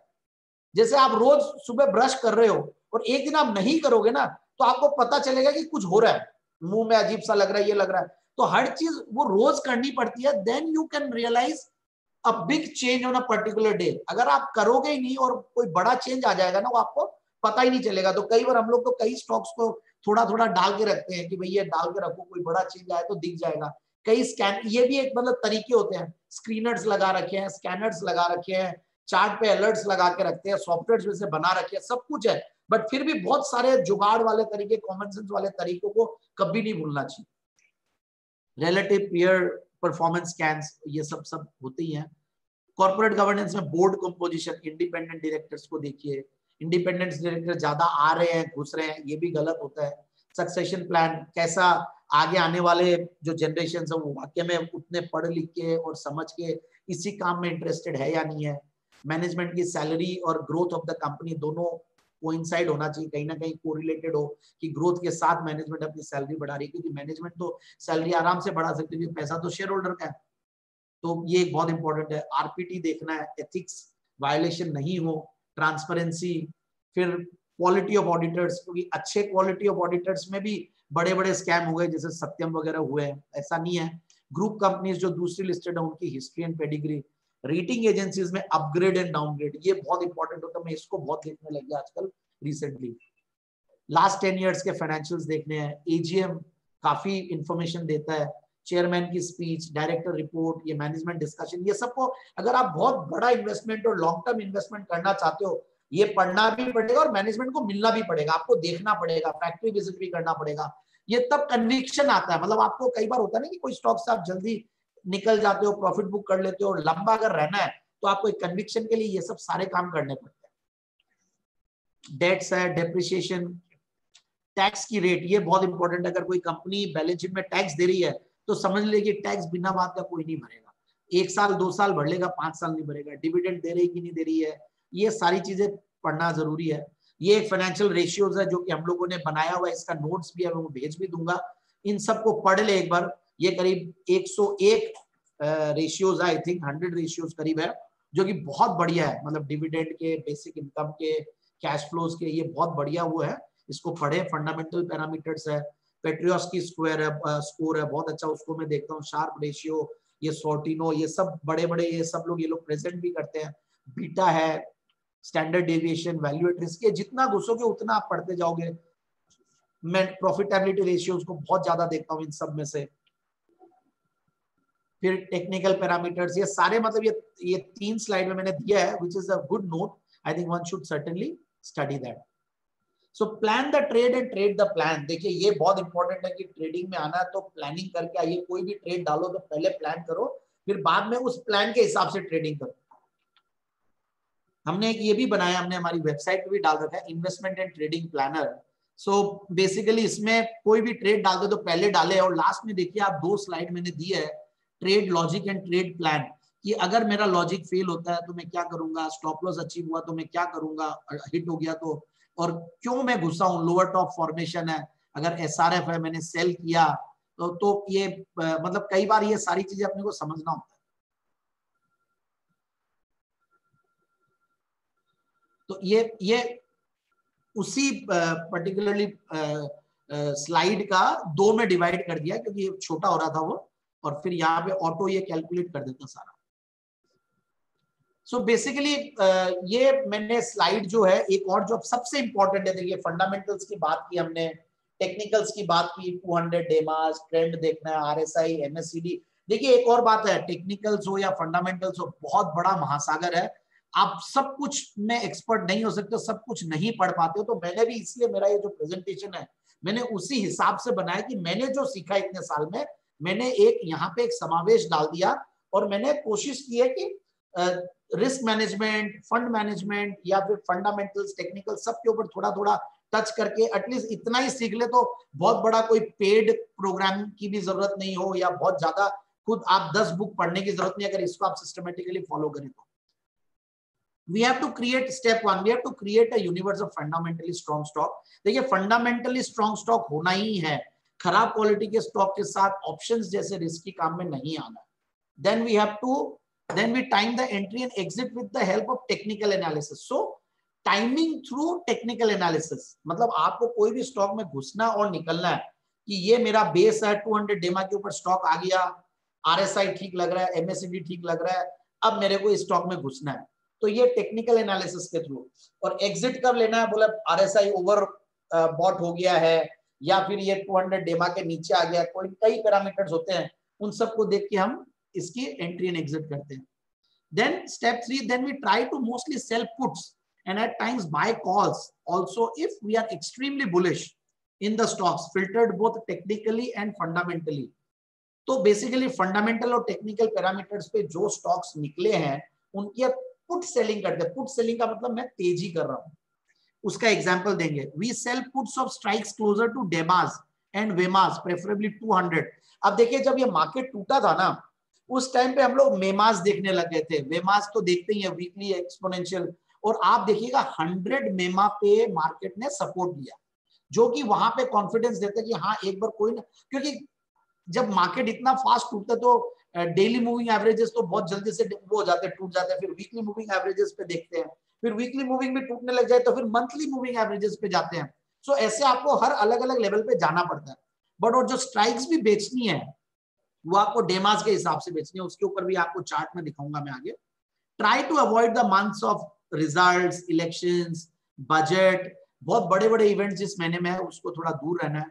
Before selling puts in any stock और इवन दो pass through your fundamental and technical parameter, आपको ब्रॉडर मार्केट भी देखना, ये बहुत इंपॉर्टेंट है। ये मेरे को इसलिए अच्छा लगा कि मैं इस चीज के ऊपर एग्रेसिवली जनवरी दिसंबर जनवरी फरवरी से काम करने लगा था, और फरवरी की जब कटान आई तो चौबीस तारीख के बाद मार्केट्स खराब हो गए थे और ये दो सौ डेमा के नीचे ब्रॉडर मार्केट्स आ गए थे, तो वी स्टॉप्ड एवरीथिंग कि बोला नहीं अभी एक बार ऑप्शंस में काम नहीं करना, क्योंकि एक चीज बता दो, ऑप्शन की रिस्क को संभालना बहुत टेढ़ी चीज है, बहुत टफ है।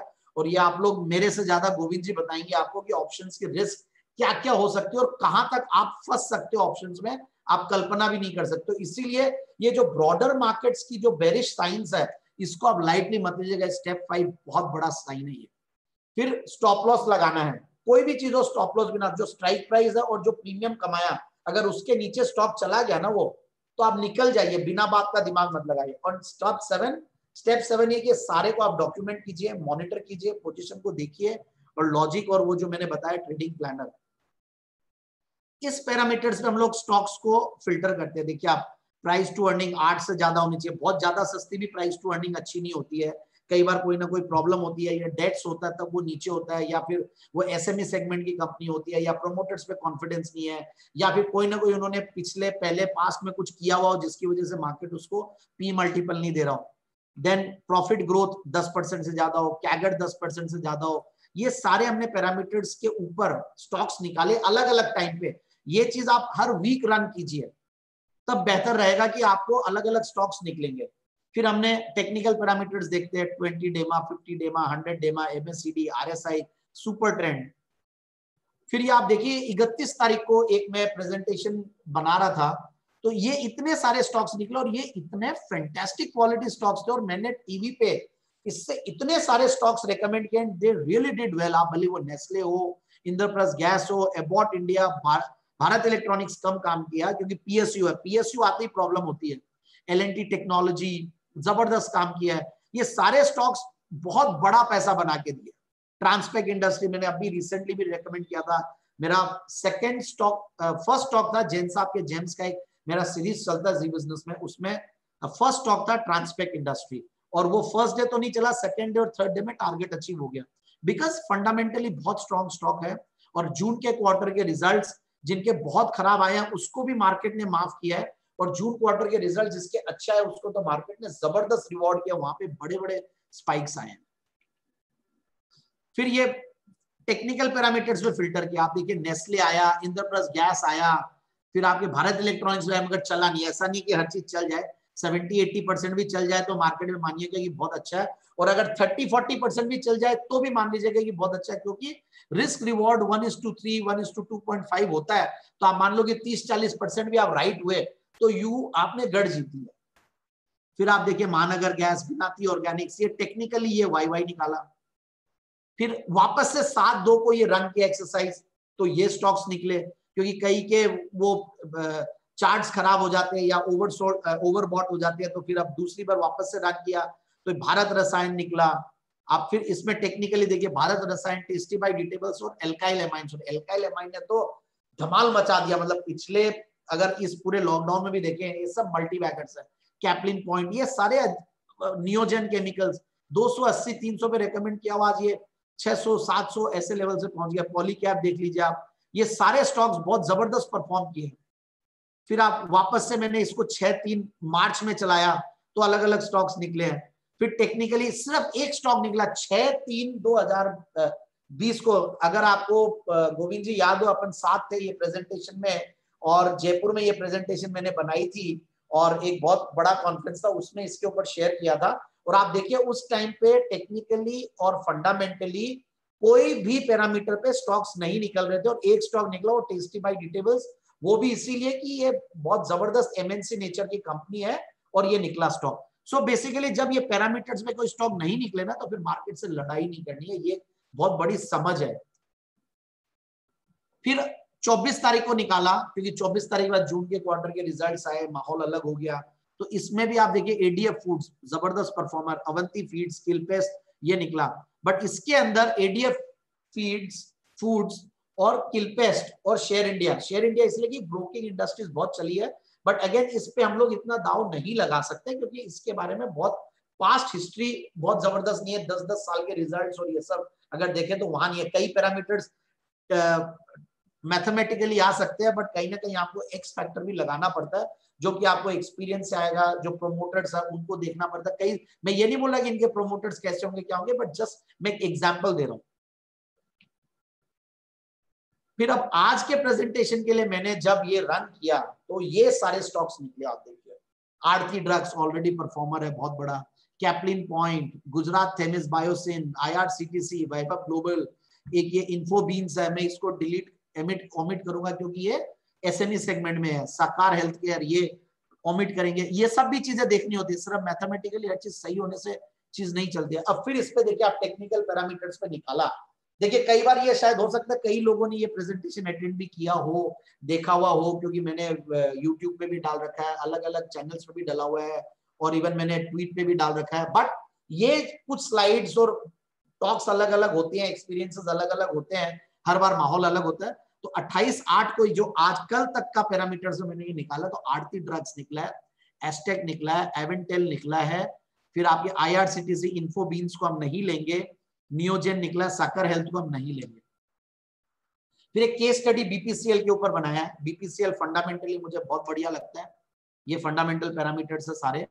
और एक बार आप ये देखिए, ये शायद ये पुराना स्लाइड रह गया, इसमें हटानी है, ये दिसंबर तक का ये ये क्योंकि मैंने जब मार्च के लिए बनाया था तो उस टाइम पे मैंने बीपीसीएल लिया था और ये फंडामेंटल अभी लेटेस्ट है ये। फिर इसके बाद आप देखिए जून क्वार्टर तक के रिजल्ट्स खराब आए थे वेरी फ्रैंकली, देखिए क्योंकि लॉकडाउन का बहुत बड़ा इंपैक्ट था, फिर क्रूड ऑयल टूटा, सब कुछ। फिर अब केस स्टडी देखिए आप, फंडामेंटली बीपीसीएल में कोई प्रॉब्लम नहीं है। और बीपीसीएल की जो सबसे बढ़िया चीज मुझे जो लगती है वो ये लगती है कि बीपीसीएल में अभी डिसइन्वेस्टमेंट होने वाला है और वो भी स्ट्रेटेजिक डिसइन्वेस्टमेंट, इसके लिए मैं बहुत बुलिश हूँ। इवन मुझे वेदांता है, बाईबैक आने वाला वहां पे, I am very bullish on it. ITC है, बहुत टूटा हुआ, चला नहीं है, मार्केट पूरा चल गया। एचडीएफसी, कई स्टॉक्स ऐसे हैं जो कि बहुत अच्छे लेवल्स पे हैं जहां पे अब रिस्क रिवॉर्ड रेशियोज बहुत अच्छे हो गए। तो आपको ये कहीं ना कहीं फंडामेंटली बीपीसीएल क्वालिफाई करता है हमारे।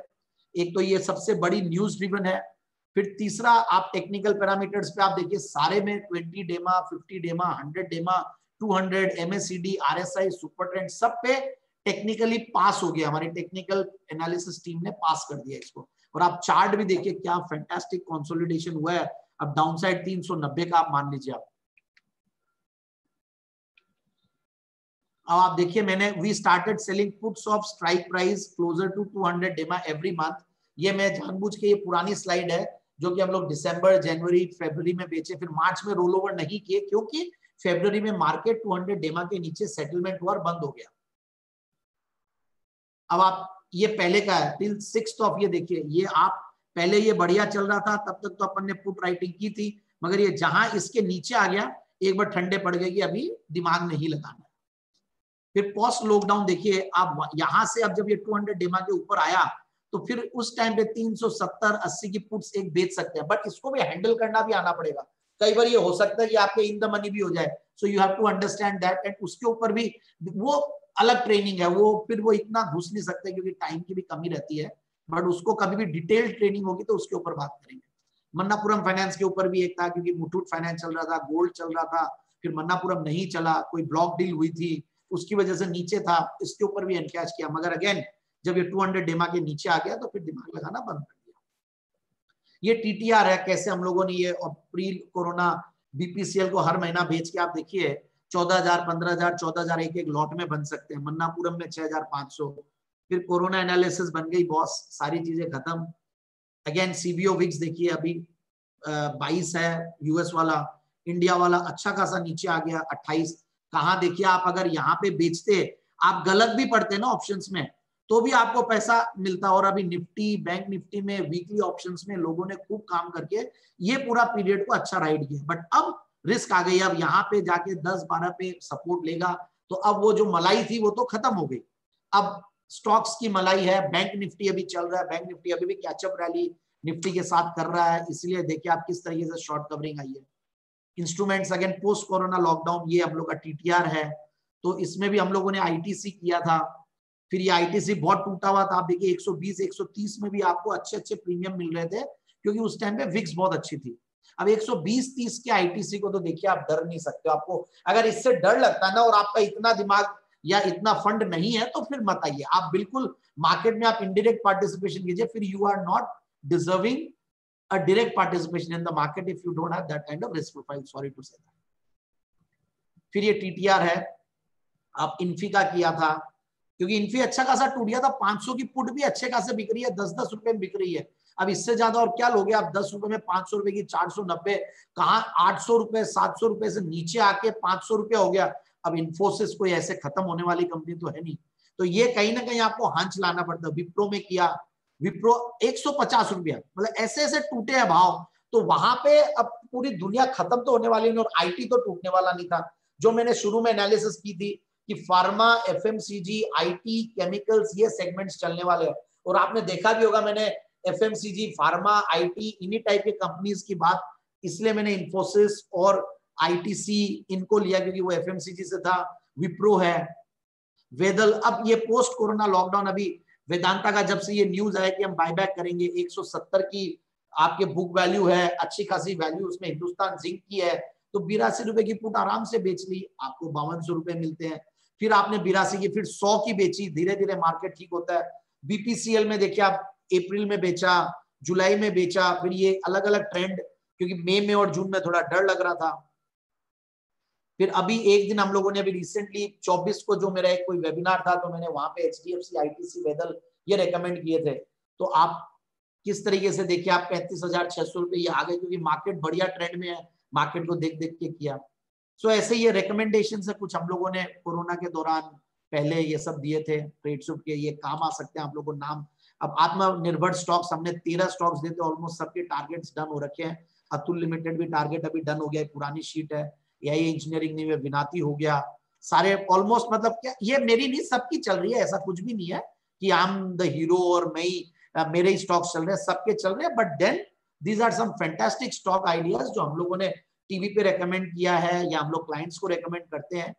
एंड होली पिक्स देखिए आप, उस टाइम पे जस्ट उसके बाद मंदी शुरू हुई थी, लॉकडाउन का माहौल चालू हुआ, ये पहली बार दिया था आईटीसी, पीजीएचएल, पॉलीमेडिक्योर। अब इसमें भी देखिए आप फार्मा, एफएमसीजी और पॉलीमेडिक्योर, मुझे लगा कि सिरिंजेस और ये टेस्ट वेस्ट शुरू होगी तो काम आएगा, ये चलेगा। और ये पॉलीमेडिक्योर जयपुर में भी इनका एक प्लांट है, जयपुर बेस्ड प्रोमोटर्स है, दो सौ तीस और आई थिंक अभी चार सौ पचास रुपए के माहौल। पीजीएचएल, ये पीजीएचएल मतलब ये पहले मर्क फार्मा हुआ करती थी,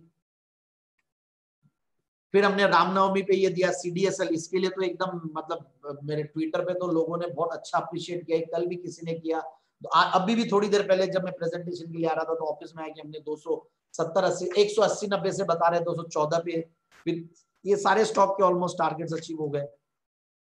आत्मनिर्भर, फिर अभी चतुर्थी के चार स्टॉक दिए है, विघ्न हरता share, VST industries, symphony, west coast और ये आईसीआईसीआई सिक्योरिटीज, ये सब अभी खुले कॉल्स हैं, इन पे प्लीज आप लोग काम कर सकते हैं।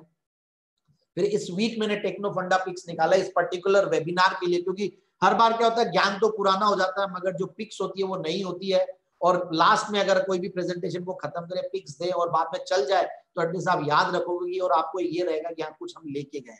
तो कैनफिन होम्स, होम फाइनेंस मुझे बहुत बढ़िया लगता है, जिस तरीके से अभी बॉम्बे में रेट कट हुई है उसका बहुत बड़ा पॉजिटिव इम्पैक्ट पड़ने वाला है। एचडीएफसी ने बहुत अच्छा फॉर्मेशन कर दिया है, एचडीएफसी के बाद अगर दूसरे लिस्टेड फाइनेंस कंपनीज को, पीयर्स को देखो तो डर लगता है कि इतनी छोटी है सारी कंपनियां, कहाँ वो तीन तीन लाख करोड़ के ऊपर की कंपनी है और यहाँ पे आप देखिए पंद्रह हजार करोड़ की सेकेंड वाली है, थर्ड वाली आवास है, फिर ये कैनफिन भी है, बहुत छोटी है बट कैनरा बैंक का बैंकिंग है, तो फैंटास्टिक कंपनी, कोई इशू नहीं है टेक्नो फंडामेंटल पिक में। H D F C, A M C ये परफॉर्म ही नहीं किया, आप देखिए इसका चार्ट, आप डाउनसाइड रिस्क बहुत कम है और पूरे अगर आप इस महीने में देखें तो यहाँ पे बहुत बढ़िया कंसोलिडेशन पिछले तीन चार महीने में किया है, और जिस तरीके से अब मार्केट में पार्टिसिपेशन आ रहा है लोगों का, मुझे लगता है कि ये A M Cs will do very well. And H D F C और I C I C I ने दोनों ने ये प्रूव किया है कि they are better than some of the M N C A M Cs, उन्होंने कुछ गलतियां की थी और फ्रैंकलिन टेम्पल्टन का बहुत बड़ा बेनिफिशियरी ये लोग भी हैं क्योंकि इन्होंने लिक्विड फंड्स को बेटर मैनेज किया है उनसे, तो मैं बहुत बड़ा मुझे कन्विक्शन आता है। सो मुझे एचडीएफसी ग्रुप पर से बहुत ज्यादा अच्छा लगने लगा है इन दिनों में।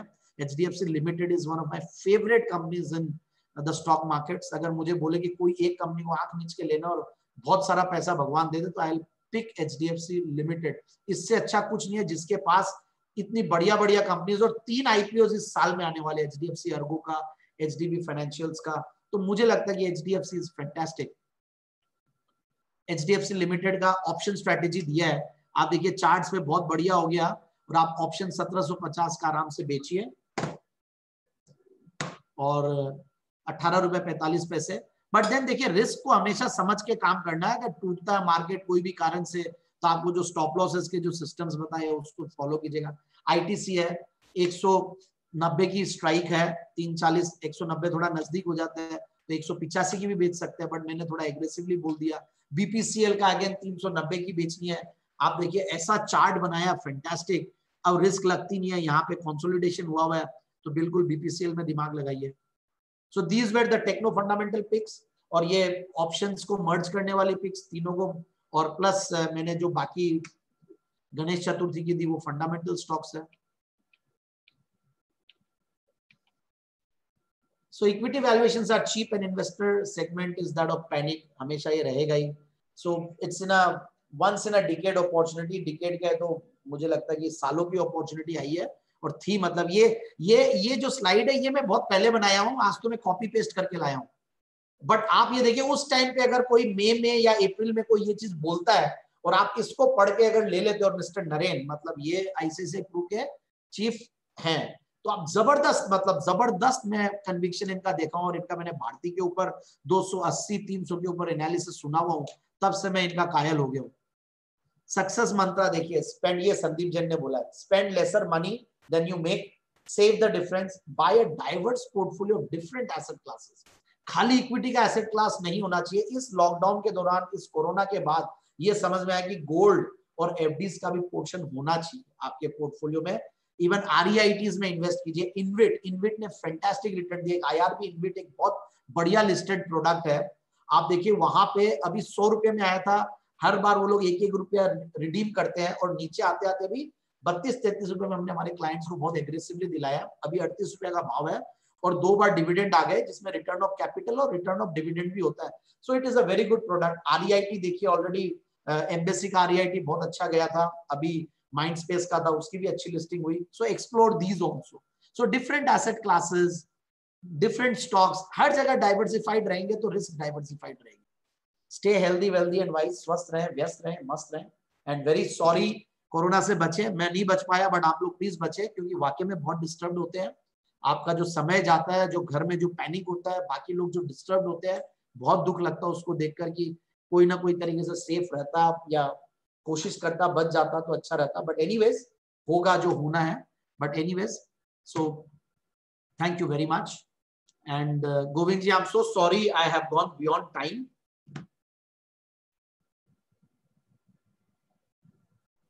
नो no, सर, आपने इतना मजेदार तरीके से पूरा का पूरा सेशन लिया है, मतलब साठ मिनट्स लगातार और with full energy you have given that. और मतलब मेरे को मैं बहुत श्योर हूँ, I myself have enjoyed it. और जो भी लोग यहाँ पर सब यहाँ पे है ना प्रेजेंट है, उन्होंने बहुत अच्छे से इसको एंजॉय किया होगा। पंद्रह लर्निंग्स तो सर मैंने आपके सेशन से अभी यहाँ लाइव में ली है और I have written Yes, and I have written all these learnings uh, on live basis only uh, over here. So, आपने जिस तरीके से बताया है कि दस से पंद्रह साल का ओवरलुक होना चाहिए, फंडामेंटल्स का एक अलग ही इम्पोर्टेंस है, फ्रीडम के ऊपर पूरा फोकस रहना चाहिए, कंपनी के है ना लॉन्ग लास्टिंग बिजनेस वाली कंपनीज के ऊपर फोकस करना चाहिए, and the saying that night is darkest before dawn, that is fantastic. अब है ना, और साथ में ये सारी की सारी learnings, so we will give you the feedback for my dear friends. और अगर आपको ये लर्निंग्स की शीट चाहिए तो we will send you that, है ना। तो आपको अगर इंटरेस्ट हो तो we will share all this learning. Govind ji, मैं इंटरप्ट करूंगा आपको। एक बार मैंने मेरी जिंदगी में इतने वेबिनार, सेमिनार, कॉन्फ्रेंस किए, मगर मैंने आज तक इस तरीके का प्रेजेंटेशन के बाद जो आपने जो ये लर्निंग्स का जो स्लाइड बनाया ना, दैट इज अमेजिंग। और ये मैंने आपको देख लिया था जब आप हमें एक्सेल पे पढ़ा रहे थे ना ऑप्शन, वो चार दिन वो गजब था। मतलब वो आज भी मेरे पास वो नोट्स पड़े और लिखे हुए भी और वो एक्सेल शीट भी। And I refer to that. Thank you so much and I really love this, and ये मैं मेरे पास भी रखूंगा, मुझे प्लीज भेजिएगा। Thank you. और सबसे लास्ट में आपका साइनिंग लेसन जो हमको मिला हुआ है, spend lesser money than you make, save the difference and buy a diverse portfolio of different asset class, सब चीजों के ऊपर में फोकस मारो। So that is very nice. अब है ना अपन लोग क्वेश्चंस भी ले रहे हैं साथ में, तो जिन लोगों के भी क्वेश्चंस हैं so we will take the questions. Sandeep भैया कुछ क्वेश्चंस मेरे भी हैं and we will complete this session in next ten minutes. एक क्वेश्चन मेरा ये है कि क्या uh, आप ये मुझे शेयर कर सकेंगे कि बिगेस्ट प्रॉब्लम इन्वेस्टर का क्या है? आप सुबह से लेकर शाम तक लोग इन्वेस्टर से मिल रहे हैं, तो आपके हिसाब से क्या है बिगेस्ट प्रॉब्लम इन्वेस्टर्स का आज के टाइम? सुबह से शाम नहीं है गोविंद जी, सुबह से रात तक. ठीक है, आई विल करेक्ट यू. सुबह से शाम तक तो मैं ऑफिस में मिलता हूँ, टीवी पे मिलता हूँ, बट रात को मैं ट्विटर पे रहता हूँ. मैंने लिटरली एक हेल्पलाइन चला रखी है, आप मानेंगे नहीं, और लॉकडाउन के दौरान या फिर मैं अभी कोरोना के दौरान भी, मतलब मेरे को इतना इंटरेक्शन करने का टाइम मिला, तो मैं रात को जैसे डिनर किया आठ साढ़े आठ से लेकर साढ़े ग्यारह तक मैं सबसे जवाब देके सबसे बात करके, बात तो नहीं करता था क्योंकि बात करने में एक्चुअली में प्रॉब्लम होती है, तो बट सबको जवाब देके सोता हूं. और मुझे जो सबसे ज्यादा जो प्रॉब्लम आई है ना, लोगों की इंपेशेंस, लोगों का इनडिसिप्लिन, लोगों का लैक ऑफ नॉलेज, लोगों का अननेसेसरी कईयों पे भरोसा करना, बोरोड नॉलेज, बोरोड मनी, ये ये सब प्रॉब्लम्स है. तो मैं यही चाहता हूं कि बोरोड नॉलेज और बोरोड मनी, बोरोड मनी तो देखिए एकदम रूल्ड आउट है, बोरोड नॉलेज फिर भी आप ले सकते हो. गोविंद जी से मैं ऑप्शन की नॉलेज बोरो कर सकता हूँ, मेरे से आप फंडामेंटल की ले लीजिए, मैं भी कोई से लूंगा कि भाई अगर आप सूरत की कोई कंपनी है ना, तो मैं गोविंद जी को एक मिनट फोन करूंगा, अरे सूरत की कंपनी है, इसके मालिक की मार्केट में रेपुटेशन कैसी है, कैसा है आदमी, इसके क्या है, मतलब कई चीजें पता चलती है. देखिए एक्स फैक्टर होता है, कोई मुझे ट्रेन में कोई स्टाफ मिल जाता है ना, फ्लाइट में मुझे कोई कंपनी का स्टाफ मिल गया, तो मैंने पूछा यार कैसी यार, आप, आपको देख के तो लगता नहीं, आप तो बड़े ग्लैमरस हो, आपकी कंपनी बड़ी बोरिंग लगती है, क्या बात है, तो मैं उसको पूछ लिया सारी चीजें. मुझे याद है एल्बर्ट डेविड, एक मैंने स्टॉक रिसेंटली रेकमेंड किया, मैं okay. बीस साल पहले ट्रेन में ट्रैवल कर रहा था और उसका सीनियर वाइस प्रेसिडेंट भी ट्रेन में था, सेकेंड एसी में था उस टाइम पे. देखिए ट्रेन में ट्रैवल करना भी आ, मतलब ट्रेन में ट्रैवल करते थे बड़े सीनियर लोग भी, तो बातचीत बातचीत में लगा मुझे यार ये कंपनी है तो ढाई सौ करोड़ की, दो सौ करोड़ की उस टाइम पे और कम की, मगर इनके सीनियर वाइस प्रेसिडेंट का जो ऑरा था और ऐसे आदमी को ये कंपनी अपॉइंट कर रखे. तो मैंने थोड़े दिन पहले दो हजार बारह में तेरह में बहुत कम भाव में थी तो रेकमेंड किया, अभी रिसेंटली भी मैंने जी बिजनेस पे रेकमेंड किया, फिर वापस से भी रेकमेंड कर रखा, हालांकि क्वार्टरली रिजल्ट हल्का है. तो कई बार क्या होता है आपको फील हो जाता है, आदमी को देख के पता चलता है कि कंपनी कैसी होगी, अगर आदमी ऐसे है तो मालिक कैसे होगा, क्योंकि देखिए अगर हल्का मालिक है और स्ट्रॉन्ग एम्प्लॉई है वो चलता नहीं है, वो सुनेगा नहीं, एम्प्लॉई भी नहीं सुनेगा. तो आपका कहना है कि जो बिगेस्ट प्रॉब्लम है इन्वेस्टर्स के अंदर में वो इनडिसिप्लिन है, कि वो डिसिप्लिन अगर अच्छे से मेंटेन नहीं कर रहे, so that is the biggest problem with them. yeah, yeah. एक क्वेश्चन और है जो बहुत इंटेलिजेंट क्वेश्चन है, वॉरेन बफेट को आप देख रहे हैं तो आपके हिसाब से उनकी सबसे बढ़िया क्वालिटी क्या है? ओहो देखिए उनका तो क्या कहे, मतलब he is God to everyone, मतलब और उनको तो पढ़ पढ़ के इतना सीखा है. उनकी बेस्ट क्वालिटी है रीडिंग हैबिट्स, वो बहुत पढ़ते हैं. बाकी तो देखिए सारी चीजें अच्छी है उनकी, तो उनके बारे में I know one to analyse, but मुझे जो सबसे ज्यादा जो उनसे सीखा ना वो ये है कि वो सारे न्यूज़पेपर्स रोज पढ़ते हैं. फिर मैंने उनको देख के, फिर मैंने रमेश धवानी जी से भी मैं दो महीना ट्रेनिंग लिया था बॉम्बे में, मैंने वाज डूइंग माय एमबीए, तो मैंने उस टाइम पे वॉल स्ट्रीट जर्नल और कितने इतने सारे न्यूज़पेपर्स में हाथ दिखा देता हूँ, दिख रहा है ना, इतने सारे न्यूज़पेपर कोई पढ़ता हो एक दिन में कितनी बड़ी बात. और वही वॉरेन बफेट पांच से छह घंटे बुक्स पढ़ते हैं, लोग पढ़ते बहुत है. देखिये पढ़ने का कोई मुकाबला नहीं है, रिसर्च का कोई मुकाबला नहीं, और पढ़ने से ही आता है देखिए आपको कन्विक्शन जो है कोई भी स्टॉक में. बाकी तो देखिए उनके सारे principles is next to God, मतलब शायद भगवान भी खुद इन्वेस्टिंग करते तो इतनी अच्छी नहीं करते, मेरा ऐसा. बहुत बढ़िया, बहुत बढ़िया. सो so, आपके हिसाब से जो वॉरेन बफेट की आपको जो सबसे अच्छी क्वालिटी दिख रही है that is the reading habit what he is having. Great sir. अच्छा एक सर आज की जो यंग जनरेशन है उस यंग जनरेशन के लिए क्या मैसेज है आपका? यंग जनरेशन में प्रॉब्लम क्या है? इंपेशेंस, मैंने शुरू में भी बोल दिया. दूसरा ये लोग मतलब फॉलो करना कैसे, मतलब काम, मतलब कहीं ना कहीं शॉर्टकट्स चाहिए उनको. ये बहुत बड़ा, भले ये मिलेनियल्स हो जो भी, अभी सब लोग को शॉर्टकट्स चाहिए, जो देयर इज नो शॉर्टकट. और कुछ लोग ऐसे भी आए हैं, ऐसा भी नहीं है, बहुत पढ़ के समझ के आते हैं. सो ओवरऑल मुझे ऐसा लगता है कि बिना बात का तो देखिए मैं एक और चीज बोलता हूँ कि अभी एक फैड बन रखा है. मेरे पास खूब फोन आते हैं, सर मैं आपको टीवी पे देखता हूँ, I am so impressed with you, मुझे आपके जैसा बनना है, मुझे रिसर्च करना है, मुझे ये करना है, वो करना है, सीए करके. मेरे को तो सबसे बढ़िया गोविंद जी, बुरा मत मानिएगा, सबसे जो खराब बात लगी, लोग बात सीए कर रहे हैं सीए हाँ। सीएफए करे तब रिसर्च में घुसे, कोई बात नहीं है। सीए करके किसी को भी सीए प्रैक्टिस नहीं करनी है। अभी इन दिनों में जितने मैंने इवन सीए इंस्टीट्यूट में भी मेरा लेक्चर था तो मैंने बोला कि प्लीज सीएस लोग का कुछ कीजिए, बहुत ज्यादा डाइवर्टेड हो रहे हैं टुवर्ड स्टॉक मार्केट। एंड वो जब यहाँ आते हैं ना वो बैलेंस शीट नहीं पढ़ते हैं, वो सुन लेते हैं किसी संदीप जी को, किसी गोविंद जी को, और वो स्टॉक बोलते हैं आंख मीच के खरीद लेते हैं। वैसा नहीं है। सो बेसिकली आपको दूसरे की नॉलेज लेनी है, खुद का दिमाग लगाना, खुद का रिसर्च करना। एंड जो छोटे जो अभी मिलेनियल्स और जो नए लोग आ रहे हैं वो लोग लर्निंग को फोकस कर रहे हैं, वो लोग के ऑनलाइन तरीके they are very sharp also, and वो लोग के आर्टिफिशियल इंटेलिजेंस, मशीन लर्निंग और इन सब पे पकड़ भी है, तो ऐसा नहीं है। बट फिर भी मुझे ऐसा लगता है कि एक एज होती है सर्टेन जिसके पहले बिना बात का सीखना नहीं चाहिए। मुझे लगता है कि पढ़ाई पूरी करनी चाहिए। पढ़ाई बहुत इंपॉर्टेंट है क्योंकि बाद में पढ़ाई नहीं होती है, डिग्री ली नहीं जाती है, ट्रेडिंग जिंदगी भर करना है, ऐसा कुछ भी नहीं है। बहुत अच्छे सर। आ, एक क्वेश्चन और है यूट्यूब के ऊपर से आया हुआ है क्वेश्चन की एसआईपी जो है वो रिटर्न्स कुछ खास नहीं दे रही हैं, तो is it a good idea to shift the direct investment? No no not at all, not at all. देखिए ये भले ही आप डायरेक्ट इन्वेस्टमेंट भी करेंगे ना, कई बार ऐसा होता है कि तीन साल पांच साल तक आपको पैसा नहीं दिया मार्केट। आप देखिए मिड कैप्स में दो हज़ार सत्रह दिसंबर तक क्या जबरदस्त तेजी थी, और उसके बाद ऐसा माहौल खराब हुआ क्योंकि एएसएम मार्जिन्स वगैरह लगे दो हज़ार अठारह में, और अब देखिए वापस से जो पिछले बारह पंद्रह दिन से जो एक महाकुंभ चल रहा है, एक मेला लग गया है, हर मिड कैप स्मॉल कैप चल रहा है, तो ऐसा कुछ भी नहीं है।